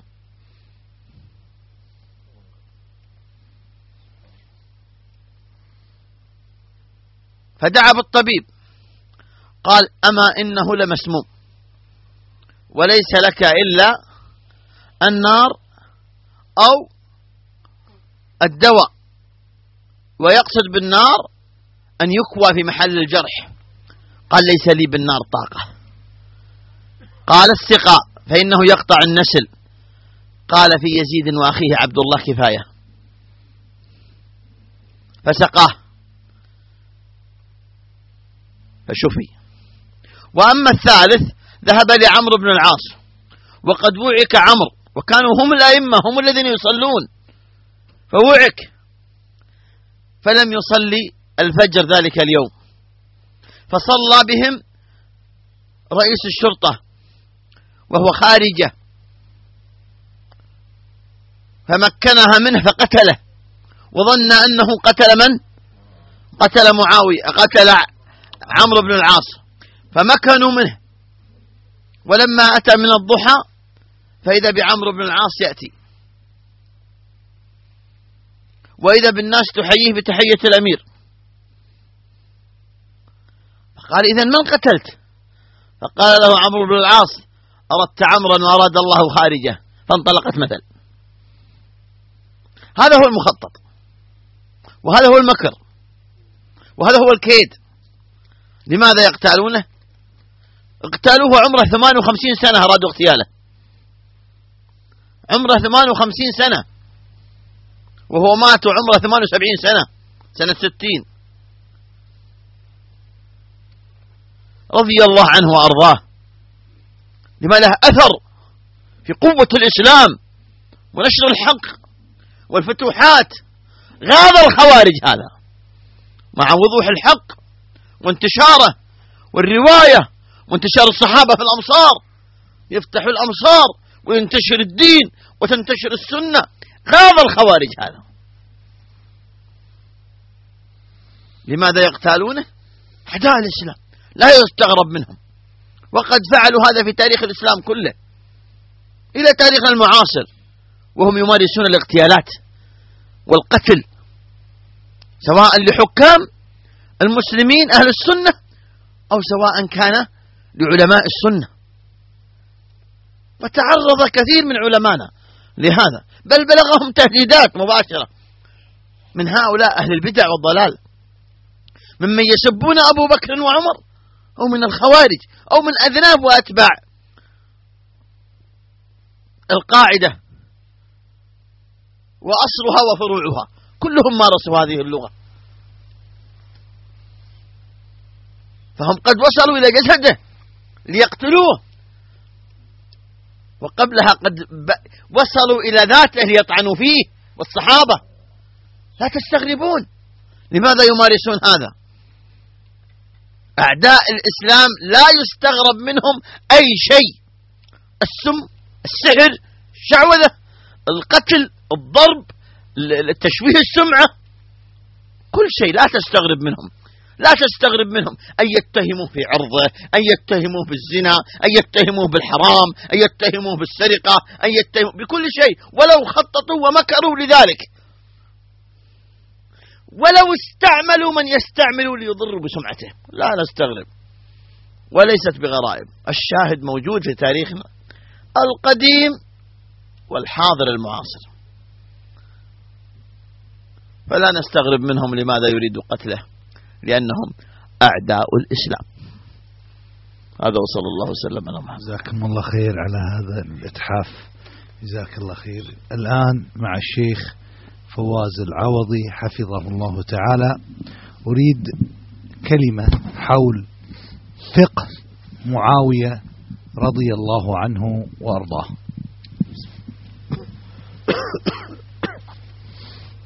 بسم الله الرحمن الرحيم. الحمد لله رب العالمين وصلى الله وسلم على نبينا محمد وعلى آله وصحبه وبعد. لا شك أن مثل ما تقدم من كلام مشايخنا بأن معاوية رضي الله عنه كاتب الوحي. وكاتب الوحي لا شك أنه يتعلم التنزيل ويتعلم القرآن الكريم. وحينما ينزل على النبي صلى الله عليه وسلم فإنه ينزل عليه العلم. فكان معاوية رضي الله عنه من الكتاب للوحي عند النبي صلى الله عليه وسلم. ولا غرابة أنه يذكر مع الفقهاء ومع العلماء ومع الكبار ومع القضاة بل كان بل قال كلمة نقلها عن, عن النبي صلى الله عليه وسلم قام العلماء بشرح هذه الكلمة. وقام العلماء بالتصنيف في شرح هذا الحديث وهو من يرد الله به خيرا يفقهه في الدين. بل صنف ابن هبيرة كتابا مستقلا شرح فيه هذا الحديث وذكر فيه أقوال العلماء واختلافهم وأدلتهم وآرائهم لهذا الحديث الذي نقله معاوية رضي الله عنه. وإذا رأيت كذلك من باب الحكمة فإنه بابه رضي الله عنه حينما ذكر الإمام البخاري رحمه الله تعالى في صحيحه باب لا يلدغ المؤمن من جحر مرتين فذكر فيه أثر بدأ بذلك بأثر معاوية رضي الله عنه قال حكيم لا, حكيم لا حكيم إلا ذو تجربة لا حكيم إلا ذو تجربة. انظر إلى هذه الكلمة التي قالها معاوية رضي الله عنه. فلا شك الحكيم لا يولد حكيما حينما يخرج على الدنيا إلا بهذه التجارب. وانظر فيما قاله عبد الله بن عباس رضي الله عنهما لما جاءه رجل وقال له ألا تنظر ما فعله أمير المؤمنين؟ معاوية رضي الله عنه حينما صلى ركعة واحدة في الوتر. قال أصاب إنه فقيه. قال أصاب إنه فقيه. فكان معروف عند الصحابة رضي الله عنهم. انظر إلى شهادة ابن عباس رضي الله عنه. وانظر إلى عمر رضي الله عنه حين حينما كان يوليه الإمارة والقضاء والفتية وغير ذلك. فحتى أن انظر إلى عظم علمه. فعمر رضي الله عنه عفوا معاوية رضي الله عنه قام خطيبا قال أين علماؤكم يا أهل المدينة؟ وكان هذا يوم يوم عاشوراء. قال سمعت نبيكم صلى الله عليه وسلم أنه قال في يوم عاشوراء أن الله, أن الله عز وجل لم يكتبه عليكم فمن شاء فليصمه ومن شاء فليفطر. وكذلك خاطب العلماء لما رأى الناس فعلوا شيئا وهذا من حكمته وذكائه وقوة ودقة فهمه ونظره. لما رأى أمرا بين الناس قد انتشر وهذا الأمر مخالف ربط هذا الأمر بالعلماء. قال يا أهل المدينة أين علماؤكم؟ أين علماؤكم؟ وأخذ قصة من شعر كان بيده حرسي يعني أحد حراسه قال إنما هلكت بنو إسرائيل لما انتشر ولما ظهر هذا بين نسائهم وهو الوصلة التي تكون تصلها المرأة بشعرها شعرا تصله بشعرها. وانظر إلى معاوية رضي الله عنه حينما كان أن الصحابة يسألونه كما كما قدم عليه آه، المقدام ابن معد كرب قال أنشدك الله. هل سمعت النبي صلى الله عليه وسلم ينهى عن الجلوس على جلود السباع وعن لباسهم؟ قال نعم. وهذا كذلك كان معاوية رضي الله عنه يسأل أصحاب النبي صلى الله عليه وسلم حتى يستفيد من هذا العلم. فكان يسأل مثل ما تقدم من كلام شيخنا أبي العباس. قال يسأل المغيرة بن شعبة ماذا تحفظ عن نبينا صلى الله عليه وسلم عن الذكر الذي يقال خلف أو بعد الصلاة؟ قال نعم سمعت النبي صلى الله عليه وسلم وكتب إليه الكتاب. آه، فلا آه، إله إلا الله وحده لا شريك له له الملك وله الحمد وهو على كل شيء قدير. اللهم لا مانع لما أعطيت. هذا الحديث الذي دائما يذكره الناس. فالمقصود بذلك على أن معاوية رضي الله عنه فقيه وحاذق وذو دقة في النظر. وكذلك معاوية رضي الله عنه كان يعلم الناس وهو على المنبر حتى لما أذن المؤذن وهذا الحديث في البخاري أذن المؤذن. فقال الله أكبر الله أكبر. فقال معاوية الله أكبر الله أكبر. قال المؤذن أشهد أن لا إله إلا الله. قال معاوية وأنا. قال المؤذن وأشهد أن محمد رسول الله. قال معاوية أه، وأنا. ثم لما انتهى المؤذن من الأذانه قال معاوية رضي الله عنه هذا الذي قلته وسمعتم مني هذه الكلمة سمعته من النبي صلى الله عليه وسلم. فالمقصود بأن معاوية رضي الله عنه كان العلماء يعدونه من المفتين وكان يذكرونه, يذكرونه في المسائل الخلافية.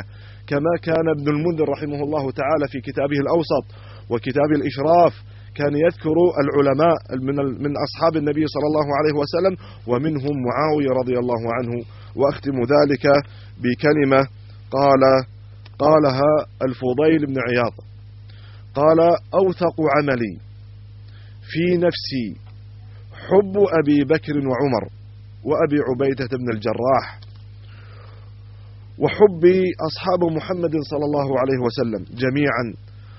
ويقول كان يترحم يعني الفضيل يترحم على معاوية ويقول كان من العلماء من أصحاب محمد صلى الله عليه وسلم.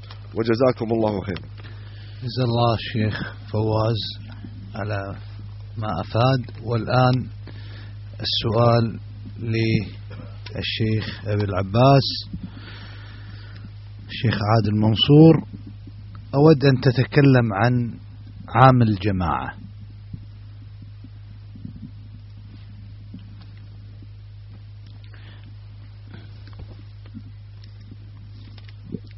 الحمد لله رب العالمين. لا يجد المتحدث ودا وهو يقرأ سيرة هذا الصحابي الجليل ويتحدث عنه. لا بد أن يقف عند هذه المسألة وقفة تأمل وهي مسألة عام الجماعة.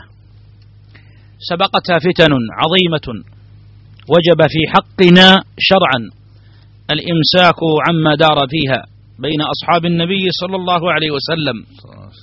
ووجب ألا نذكرهم إلا بالجميل وأن نحسن الظن بالجميع وأن نعلم أن ما قدره الله كائن لا محالة وأن النبي صلى الله عليه وعلى آله وسلم قد أشار بصريح أحاديثه إلى ما سيكون بعده من الفتن. فذكر عليه الصلاة والسلام من ضمن ما ذكره من الأحاديث في حق الخوارج قوله عليه الصلاة والسلام تمرق مارقة على حين فرقة من المسلمين تقتلها أدنى الطائفتين إلى الحق. ومن ذلك قوله صلى الله عليه وعلى آله وسلم مثنيا ومادحا ومؤيدا صنيع ابنه الحسن بن علي بن أبي طالب رضي الله عنهم أجمعين. لما قال عليه الصلاة والسلام إن ابني هذا سيد وسيصلح الله به بين فئتين عظيمتين من المسلمين. وفي الصحيحين من حديث أبي هريرة قوله صلى الله عليه وعلى آله وسلم لا تقوم الساعة حتى تقتتل فئتان عظيمتان من المسلمين دعواهما واحدة. ففي هذه الأحاديث بيان صريح من النبي عليه الصلاة والسلام أن كلا الطائفتين هم من المسلمين من المؤمنين لم يخرجهم ما وقع منهم اجتهادا ووصولا إلى الحق في تطبيق الشرع على قتلة الخليفة الراشد عثمان بن عفان رضي الله عنه لم يخرجهم ذلك عن مسمى الإيمان. وعن الإسلام كما يقوله الزنادقة من الطاعنين في أصحاب النبي صلى الله عليه وعلى آله وسلم.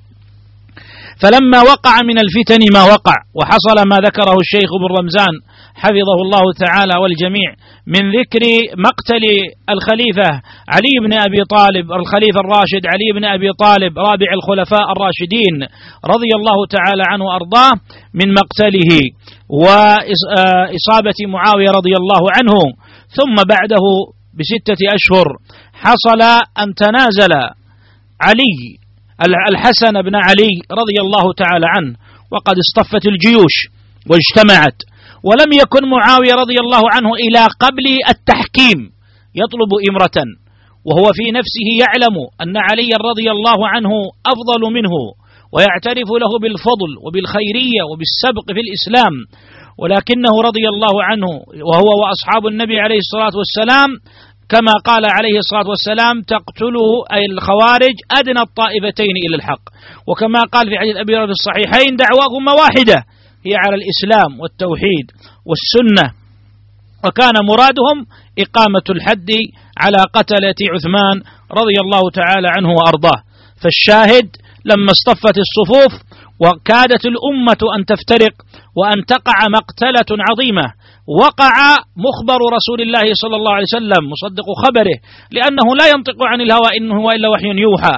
فجاء السيد المعظم والقائد المفخم ما أحد سيدي شباب أهل الجنة ابن رسول الله صلى الله عليه وسلم. فحقق ما أخبر به عليه الصلاة والسلام وكان ذلك من دلائل النبوة.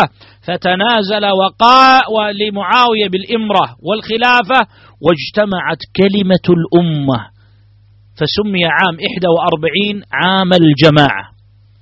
لو رجعنا إلى أثر الإمام أحمد الذي أورده الشيخ خالد حفظه الله تعالى الذي أورده الشيخ خالد حفظه الله تعالى وهو في السنة للخلال أن الإمام أحمد ذكر له رحمه الله أناسا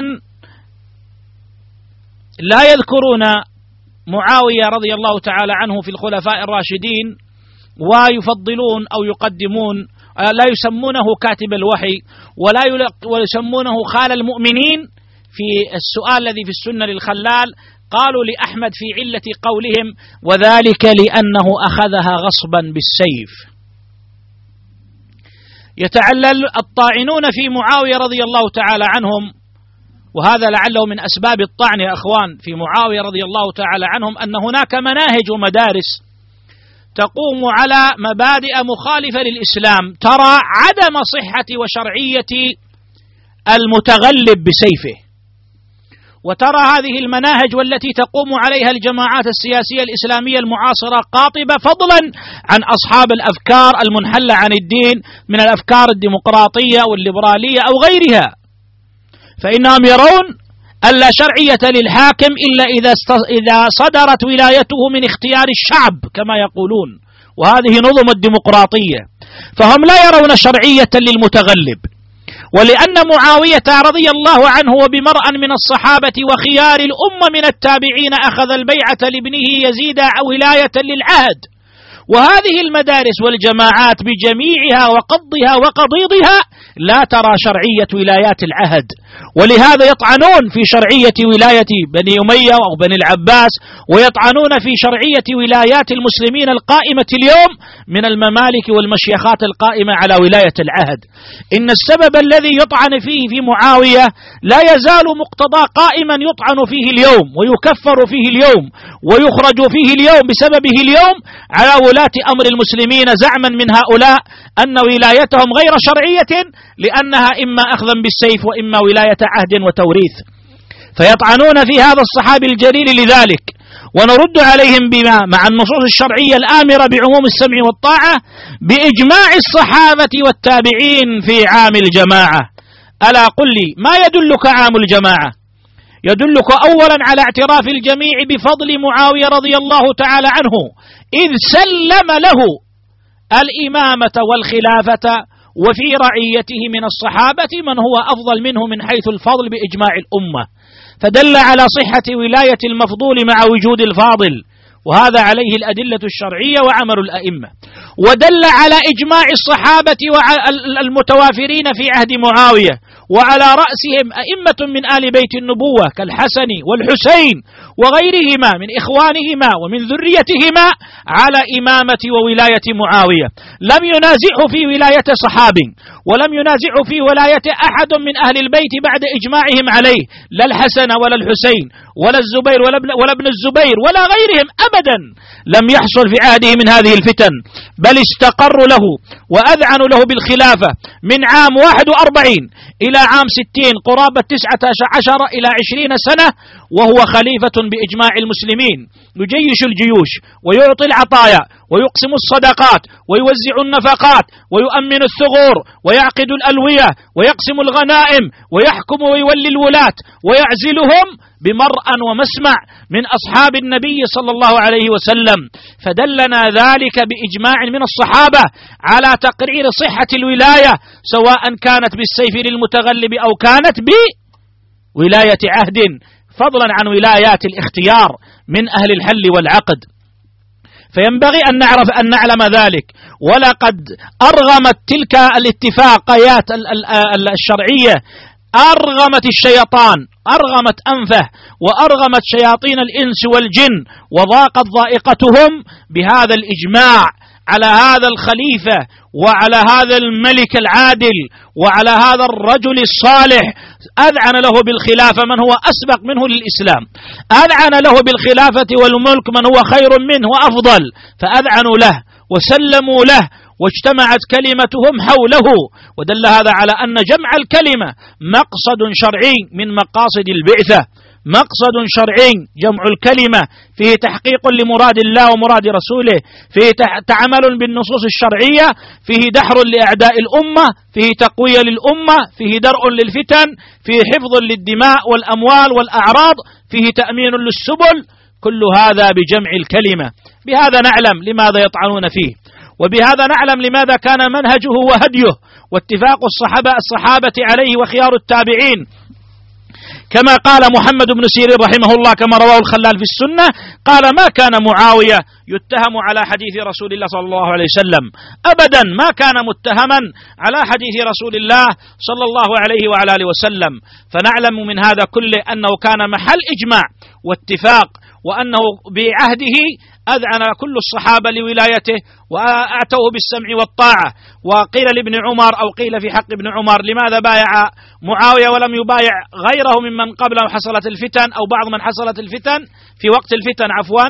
فقال إن معاوية اجتمعت عليه الكلمة. فهذا أمر مهم.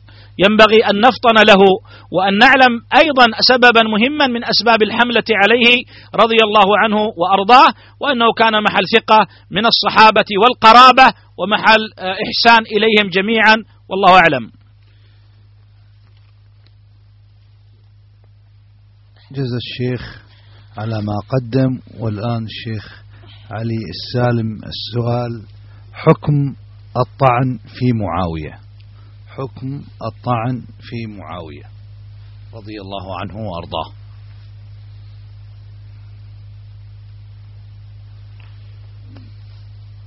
تقدم من كلام الإمام تقدم من كلام شيخنا أبي محمد أحمد الشرعي حفظه الله تعالى.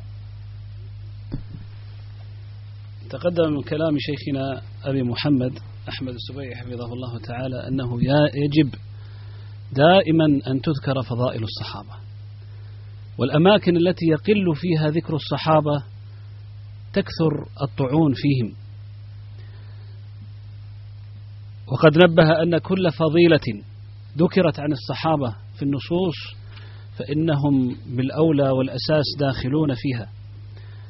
ومنها نصوص السلف الخاصة في اعتبار معاوية رضي الله عنه محنة يجب إثبات محبته واعتقاد طهره رضي الله عنه. والآيات في فضل الصحابة رضوان الله عليهم كثيرة وكثيرة جدا منها ما تقدم من كلام المشايخ حفظهم الله تعالى وفي الحديث المشهور لا تسبوا أصحابي. والحديث الآخر من سب أصحابي فعليه لعنة الله والملائكة والناس أجمعين.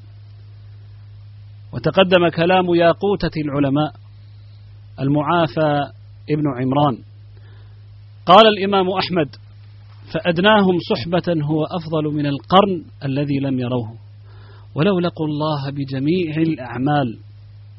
كان هؤلاء الذين صحبوا النبي صلى الله عليه وسلم ورأوه وسمعوا منه ومن رآه بعينه وآمن به ولو ساعة أفضل بصحبته من التابعين. ولو عملوا كل أعمال الخير. هذا مما ينبغي أن يستقر في نفسك أيها السني. لن يبلغ أحد منا أبدا ما بلغه الصحابة رضوان الله عليهم من الفضل. وذلك فضل الله يؤتيه من يشاء. فإياك أن تعترض على أمر الله القدري. هذا إيمان. هذا إيمان يجب عليك. وإياك أن تخالف أمره الشرعي. فإياك أن تقع في انتقاص أحد من الصحابة. لا تظنن لحظة أنه يمكنك أن تكون أفضل من الصحابة. بل لا كان ولا يكون مثلهم كما قال شيخ الإسلام ابن تيمية رحمه الله تعالى ومن نظر في سيرة القوم بعلم وبصيرة وما من الله به عليهم من الفضائل علم يقينا أنهم خير القرون. خير, خل خير الخلق بعد الأنبياء. لا كان ولا يكون مثلهم وأنهم هم الصفوة من قرون هذه الأمة التي هي خير الأمة وأكرمها على الله تعالى. لكن أن تتجاوز هذا الظن إلى أن تطعن في الصحابة رضوان الله عليهم وإلى صنوف من الطعون لا تظنن أن الطعن في معاوية رضي الله عنه أو سائر الصحابة رضي الله عنهم يتوقف بسبهم الصريح وشتمهم المعروف الذي عليه ساب أبي بكر وعمر. ليست القضية صراع ما بين أهل السنة وساب أبي بكر وعمر وإنما هي صنوف تتعدى ذلكم إلى من هو من هم محسوبون على أهل السنة. انظر إلى أحوال المنتسبين إلى السنة مما يظهره تارة بالتصريح وتارة مما تخرجه فلتات اللسان. تارة يصفونهم بالغثاء وتارة يرمونهم بالوقوع في الحزبية. لا يراعى فيهم حرمة سنية لا إلا ولا ذمة. فهل هذا ترض صحيح؟ هل مثل هذا أن تخر من السماء أحب إليك من أن تطعن في واحد من الصحابة؟ من هذه الطعون البشعة قول سيد قطب سيد القوم فلئن قال فلئن كان إيمان عثمان وورعه ورقته كانت تقف حاجزا أمام أمية لقد انهار هذا الحاجز وانساح ذلك السد وارتدت أمية طليقة حرة إلى وراثتها في الجاهلية والإسلام وجاء معاوية تعاونه العصبة التي على شاكلته. على رأسها عمرو بن العاص. قوم تجمعهم المطامع والمآرب وتدفعهم المطامح والرغائب ولا يمسكهم خلق خلق ولا دين ولا ضمير. ومن كلامه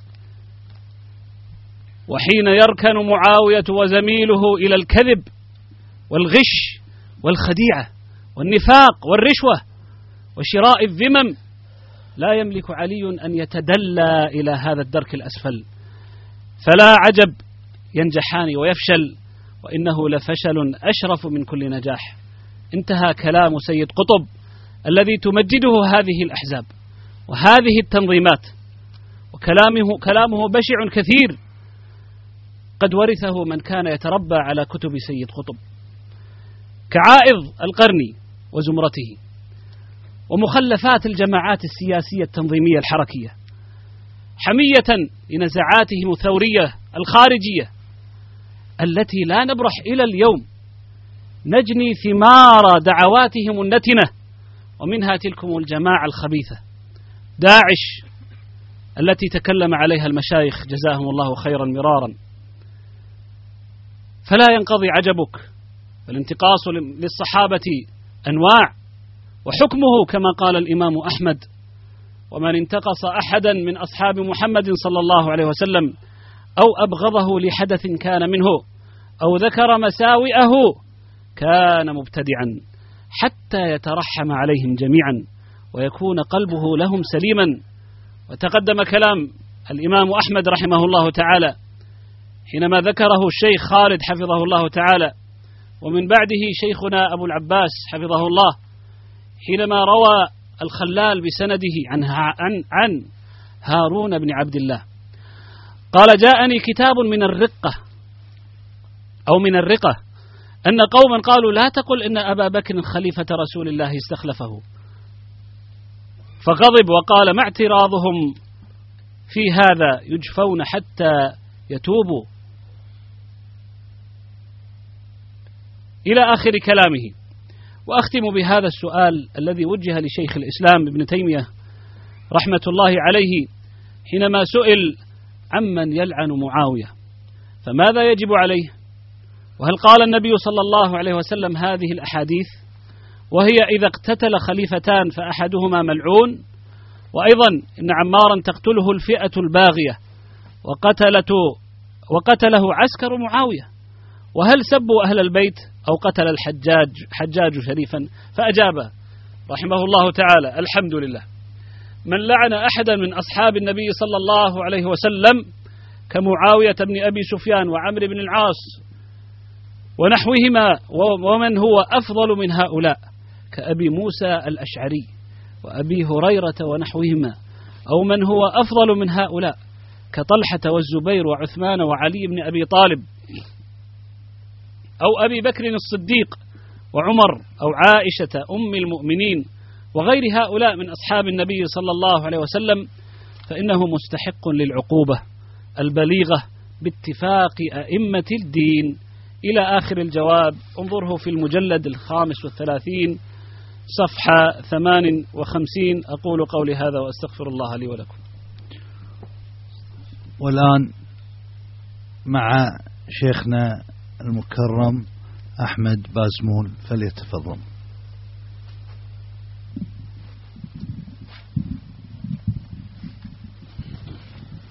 بسم الله الرحمن الرحيم المشاركة هذه هي مجرد يعني تنبيهات وبعض الأمور المهمة التي أختم بها هذه الكلمة وهذا اللقاء التي الذي أسأل الله عز وجل أن يجعله في موازين أعمالنا يوم نلقاه.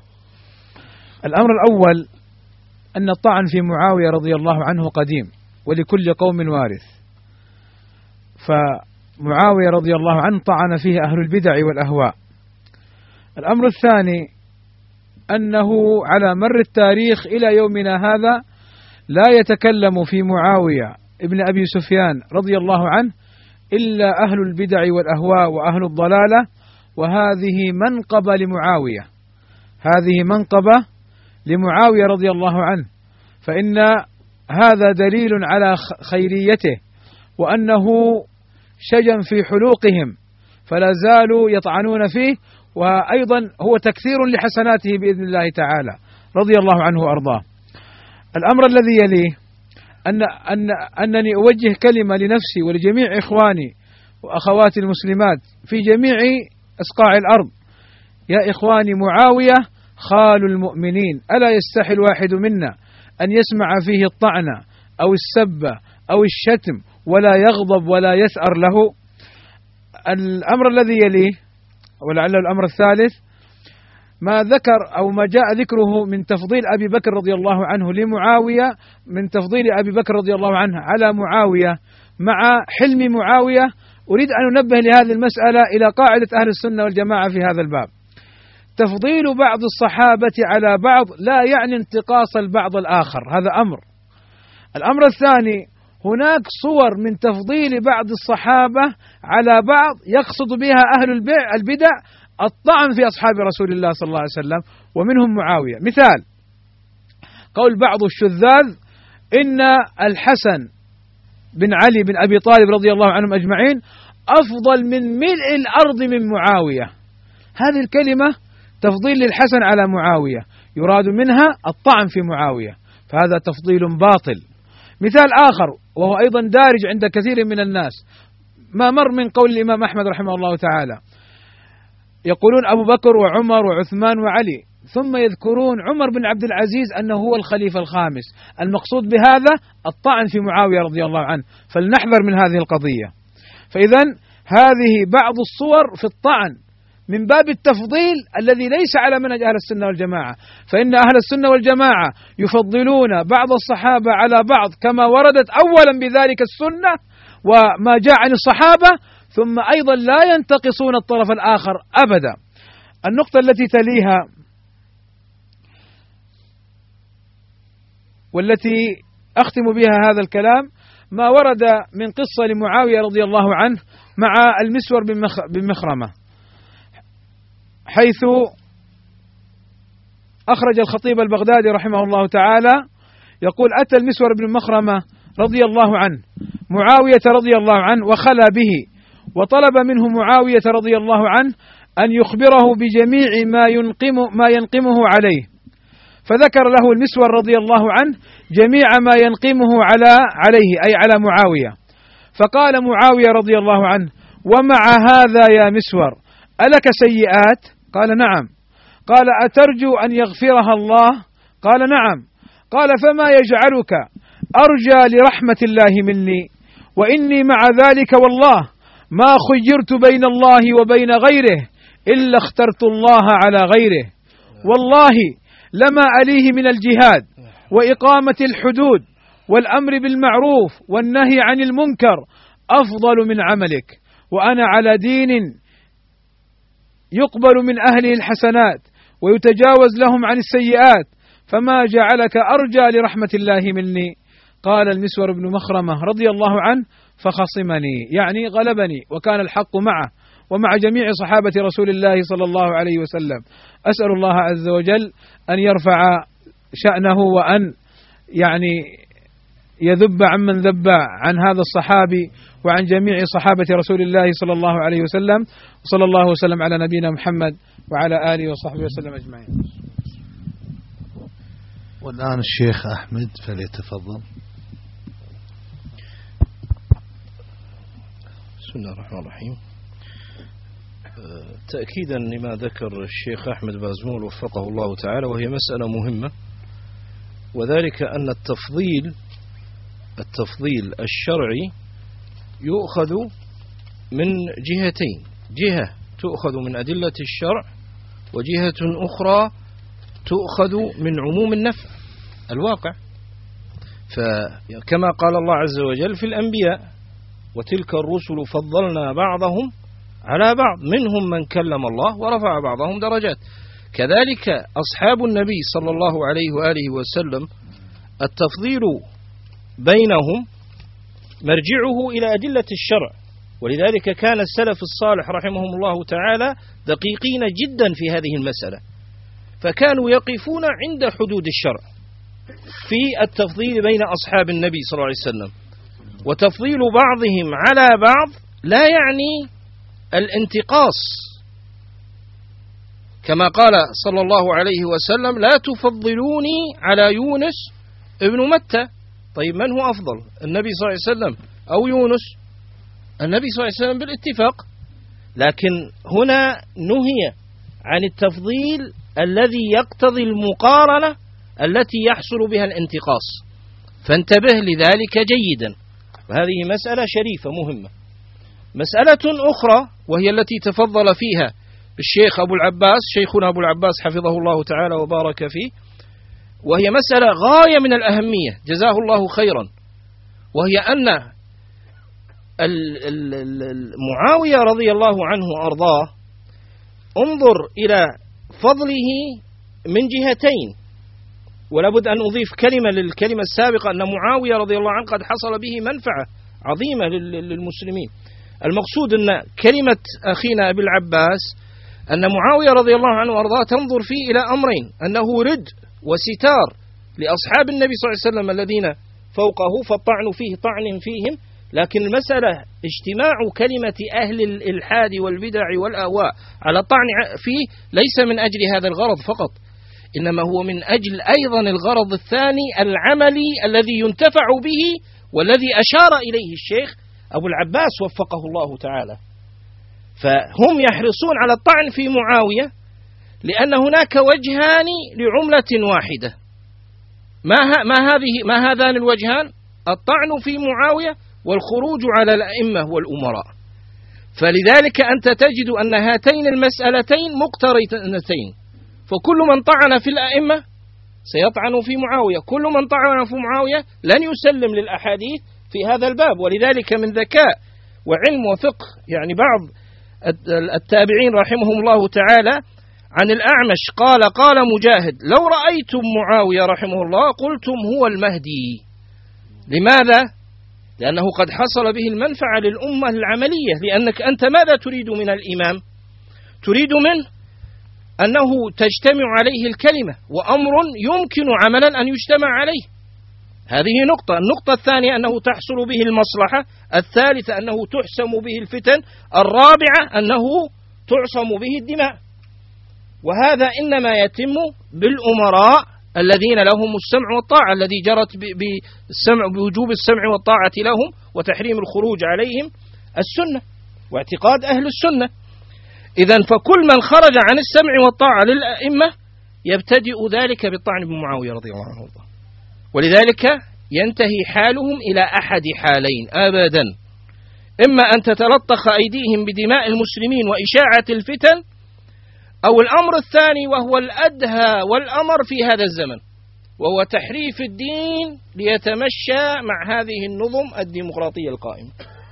يعني هذه النقطة الثانية هي ثمرة لذلك ولذلك يعني في الحقيقة أن هذا الباب إذا انفتح انحل باب السمع والطاعة. الطعن في معاوية ينحل به باب السمع والطاعة للأمراء وإذا انحل السمع والطاعة للأمراء انحل عقد تحكيم الشريعة لأن حكم الشرع لا يقوم إلا بقوة إمام.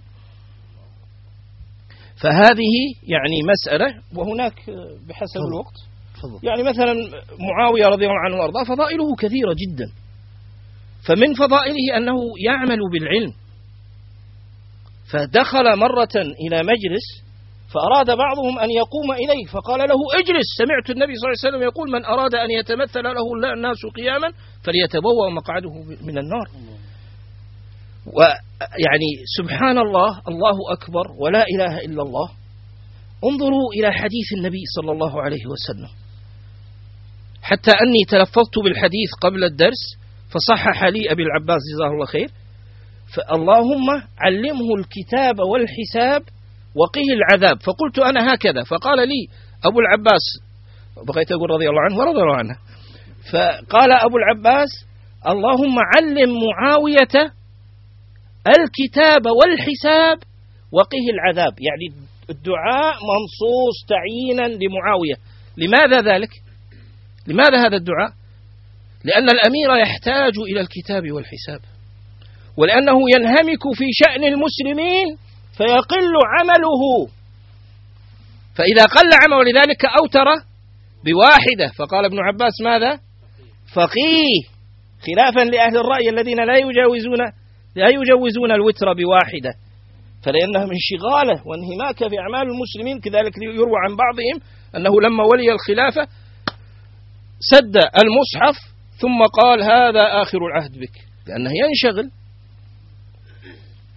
ولذلك قال وقه العذاب حتى ينال كرامة أن يوقى العذاب إذ أنه يصرف عن بعض فضائل العبادات أو الانشغال بالعلم. فهذا يعني غيظ من فيض هذا الصحابي الجليل وكل أصحاب رسول الله صلى الله عليه وسلم هم أمنة لهذه الأمة.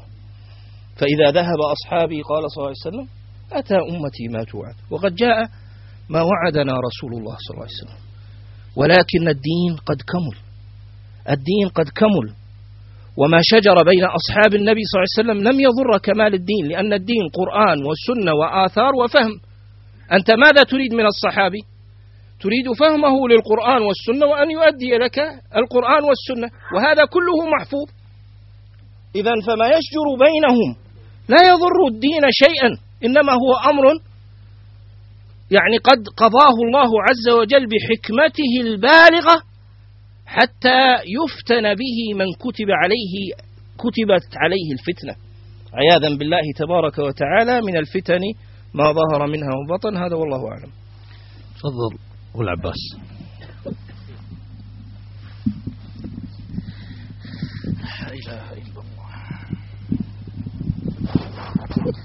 جزاكم الله خيرا. هي كلمة مختصرة إن شاء الله.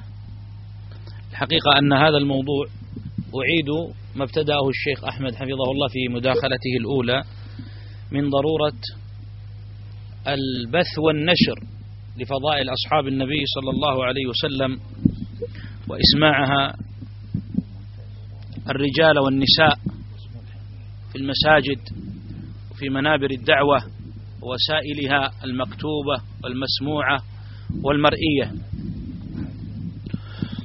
وهذا أمر لجميع أصحاب النبي صلى الله عليه وسلم حق في رقابنا رضي الله تعالى عنهم وأرضاهم. الأمر الثاني سمعتم اليوم بعض الآثار ولعل بعض من يتابع هذه الندوة من العالم يعلم أنه سمع ببعض آثار لم يسبق له أن سمعها من قبل في سيرة هذا الصحابي الجليل رضي الله عنه والسبب في ذلك.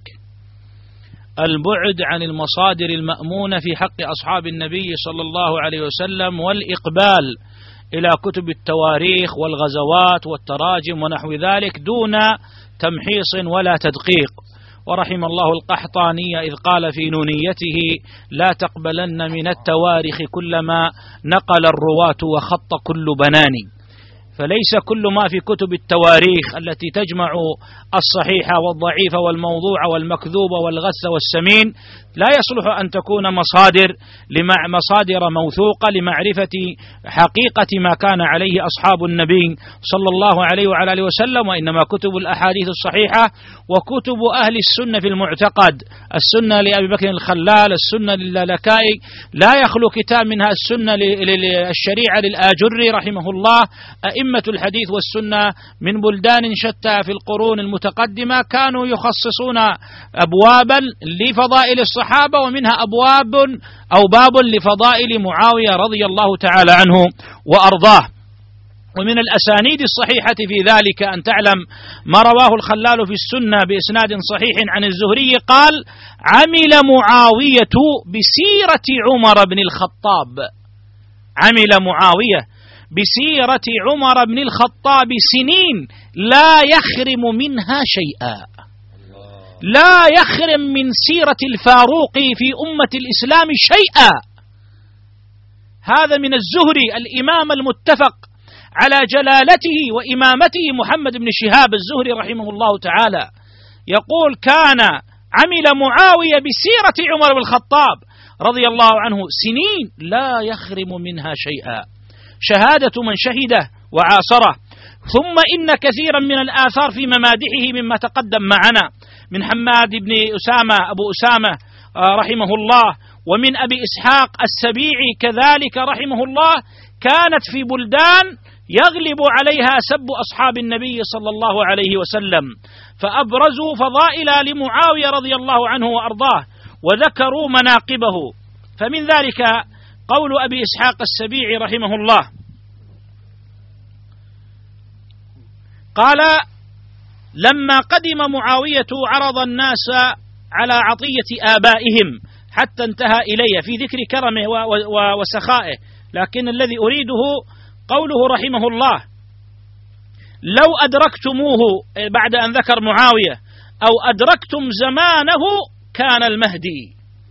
هذه الكلمة قالها أكثر من واحد قالها مجاهد وقالها أبو إسحاق السبيعي وقالها غيره ومن ذلك أيضا قول أبي إسحاق السبيعي وهو من الكوفة من أهل الكوفة قال ما رأيت بعده مثله. يعني معاوية رضي الله تعالى عنه وأرضاه. وقال قتادة بن دعامة السدوسي أبو الخطاب الإمام المفسر المحدث من جلة التابعين رضي الله عنه قال لو أصبحتم في مثل عمل معاوية لقال أكثركم هذا المهدي. هذا المهدي. وقد دعا له النبي صلى الله عليه وسلم بقوله اللهم اجعله هاديا ها مهديا. فالمقصد أيها الإخوة التأكيد على هذين الأمرين. الحرص على أخذ ما يتعلق بالصحابة من مصادرها الموثوقة المأمونة في كتب الاعتقاد والحرص على بث ذلك ونشره في الناس حتى يتعلموا حق أصحاب النبي صلى الله عليه وسلم ويحققوه بعد العلم بالعمل والله تعالى أعلم. جزا الله المشايخ على ما قدموا في بيان مكانة أمير المؤمنين الخليفة معاوية بن أبي سفيان وكذلك آل أبو سفيان رضي الله عنهم أجمعين. هذا الأمر يوضح لنا معنى عظيم بأن التعدي على أصحاب النبي صلى الله عليه وسلم وعلى معاوية هدي من يعادي الإسلام. فانظر إلى بعض التعدي الذي كان في حق النبي صلى الله عليه وسلم. فقد قيل في حق النبي اعدل يا محمد. فطعن بعدله وهو النبي صلى الله عليه وسلم. وقيل للنبي صلى الله عليه وسلم لأنه ابن عمتك من حيث القرابة. فهذه الأمور قد ترد من هنا وهناك. وقد ورد ذلك في حق محمد صلى الله عليه وسلم. وكذلك أوردوا هذه المعاني في حق من؟ معاوية رضي الله عنه وأرضاه. وانظر أن من تكلم في هذا العصر في حق معاوية بينهم أمر مشترك واضح. فالكبيسي وسعد الفقيه وعدنان إبراهيم ومحسن العواجي. ما العنصر المشترك؟ السلطوة. العنصر المشترك يريد السلطوة والحكم يريد الديمقراطية وهدم الإسلام يريد الليبرالية والأطروحات الغربية.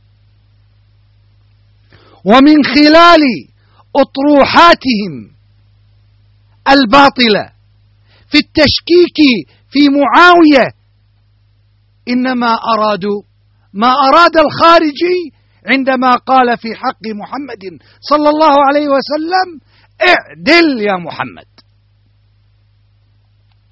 أقول معاوية أمر ظاهر. فقد أعطاه النبي صلى الله عليه وسلم المكانة وذكره في آثار كثيرة. وكذلك ذكره الصديق وعمر وعثمان فكيف يأتي الكبيسي وسعد الفقيه وحاتم العوني وحسن بن فرحان المالكي وقس على ذلك وعايض القرني إنما اجتمعوا لشيء واحد. إدمان هؤلاء بحب الحكم والسلطوة والسعي إلى ذلك. وإلا كيف يكون هذا في حق معاوية وقد شوهد له من حديث النبي صلى الله عليه وسلم وشهد له من قبل الصديق والخلفاء رضي الله عنهم وأرضاهم بل اجتمعت الأمة والحسن والحسين على بيعة معاوية ويقول الحسين أريد معاوية أن يكون ولي أمري. ويجتمع الناس هؤلاء الناس أهل الأهواء والبدع في الطعن في من؟ في معاوية. الصديق لم يطعن عمر لم يطعن عثمان لم يطعن اجتمعت الأمة على توليته وسيادته في الحكم عليهم ولكن لم يرتضي هؤلاء. وعلي رضي الله عنه وأرضاه. أحسنت. وأقول هنا كخاتمة لهذه الكلمة. كتب كتاب من قبل رجل كافر. من قبل رجل كافر. عنون الكتاب المئة الأكثر تأثيرا في التاريخ. وهذا الرجل أمريكي اسمه مايكل هارت. اسمه ماذا؟ مايكل هارت. تكلم عن أعظم مئة رجل وقدم الأول النبي صلى الله عليه وسلم. وذكر بعد الخمسين عمر فلم يذكر إلا النبي صلى الله عليه وسلم وهو الأول وذكر من؟ عمر. بعد نصف قرن قوبل هذا الرجل. فقيل له لو طلب منك لو طلب منك أن تختار كذلك مئة رجل. فقال ما عندي من الوقت لأن الرجل هرم. قالوا مجرد نريد منك أيها الأمريكي الكافر أن تذكر لنا مئة رجل من العالم برأيك أنهم الأكثر تأثيرا في التاريخ. لم يذكر من العرب إلا رجل واحد. أتعرفون من؟ هذا هو الرجل معاوية بن أبي سفيان. معاوية يعرفه الكافر ولكن يطعن بمعاوية الكبيسي وسعد الفقيه. وطارق رجب وعدنان إبراهيم ومحسن العواجي. هنا تعرف المرض وبيت الداء عند هؤلاء. وأسأل الله عز وجل أن يكون هذا الجمع خالص لوجهه الكريم. أن يكون هذا الجمع إحياء لسنة المنافحة عن أصحاب محمد صلى الله عليه وسلم. وهذا هدي كتب العقائد عند أهل السنة. لن تجد كتاب من كتب أهل السنة كتب العقائد إلا ويؤصل هذا الأمر. فلذلك كان لإمام أهل السنة التقديم في أصول السنة بقوله أصول السنة عندنا التمسك بما كان عليه أصحاب النبي صلى الله عليه وسلم ومن أصحاب النبي صلى الله عليه وسلم ومن أصحاب النبي صلى الله عليه وعلى آله وصحبه وسلم معاوية ابن أبي سفيان رضي الله عنه وأرضاه أمير المؤمنين والخليفة رضي الله عنه وأرضاه. جزاكم الله خير. نسأل الله عز وجل القبول. والحمد لله رب العالمين.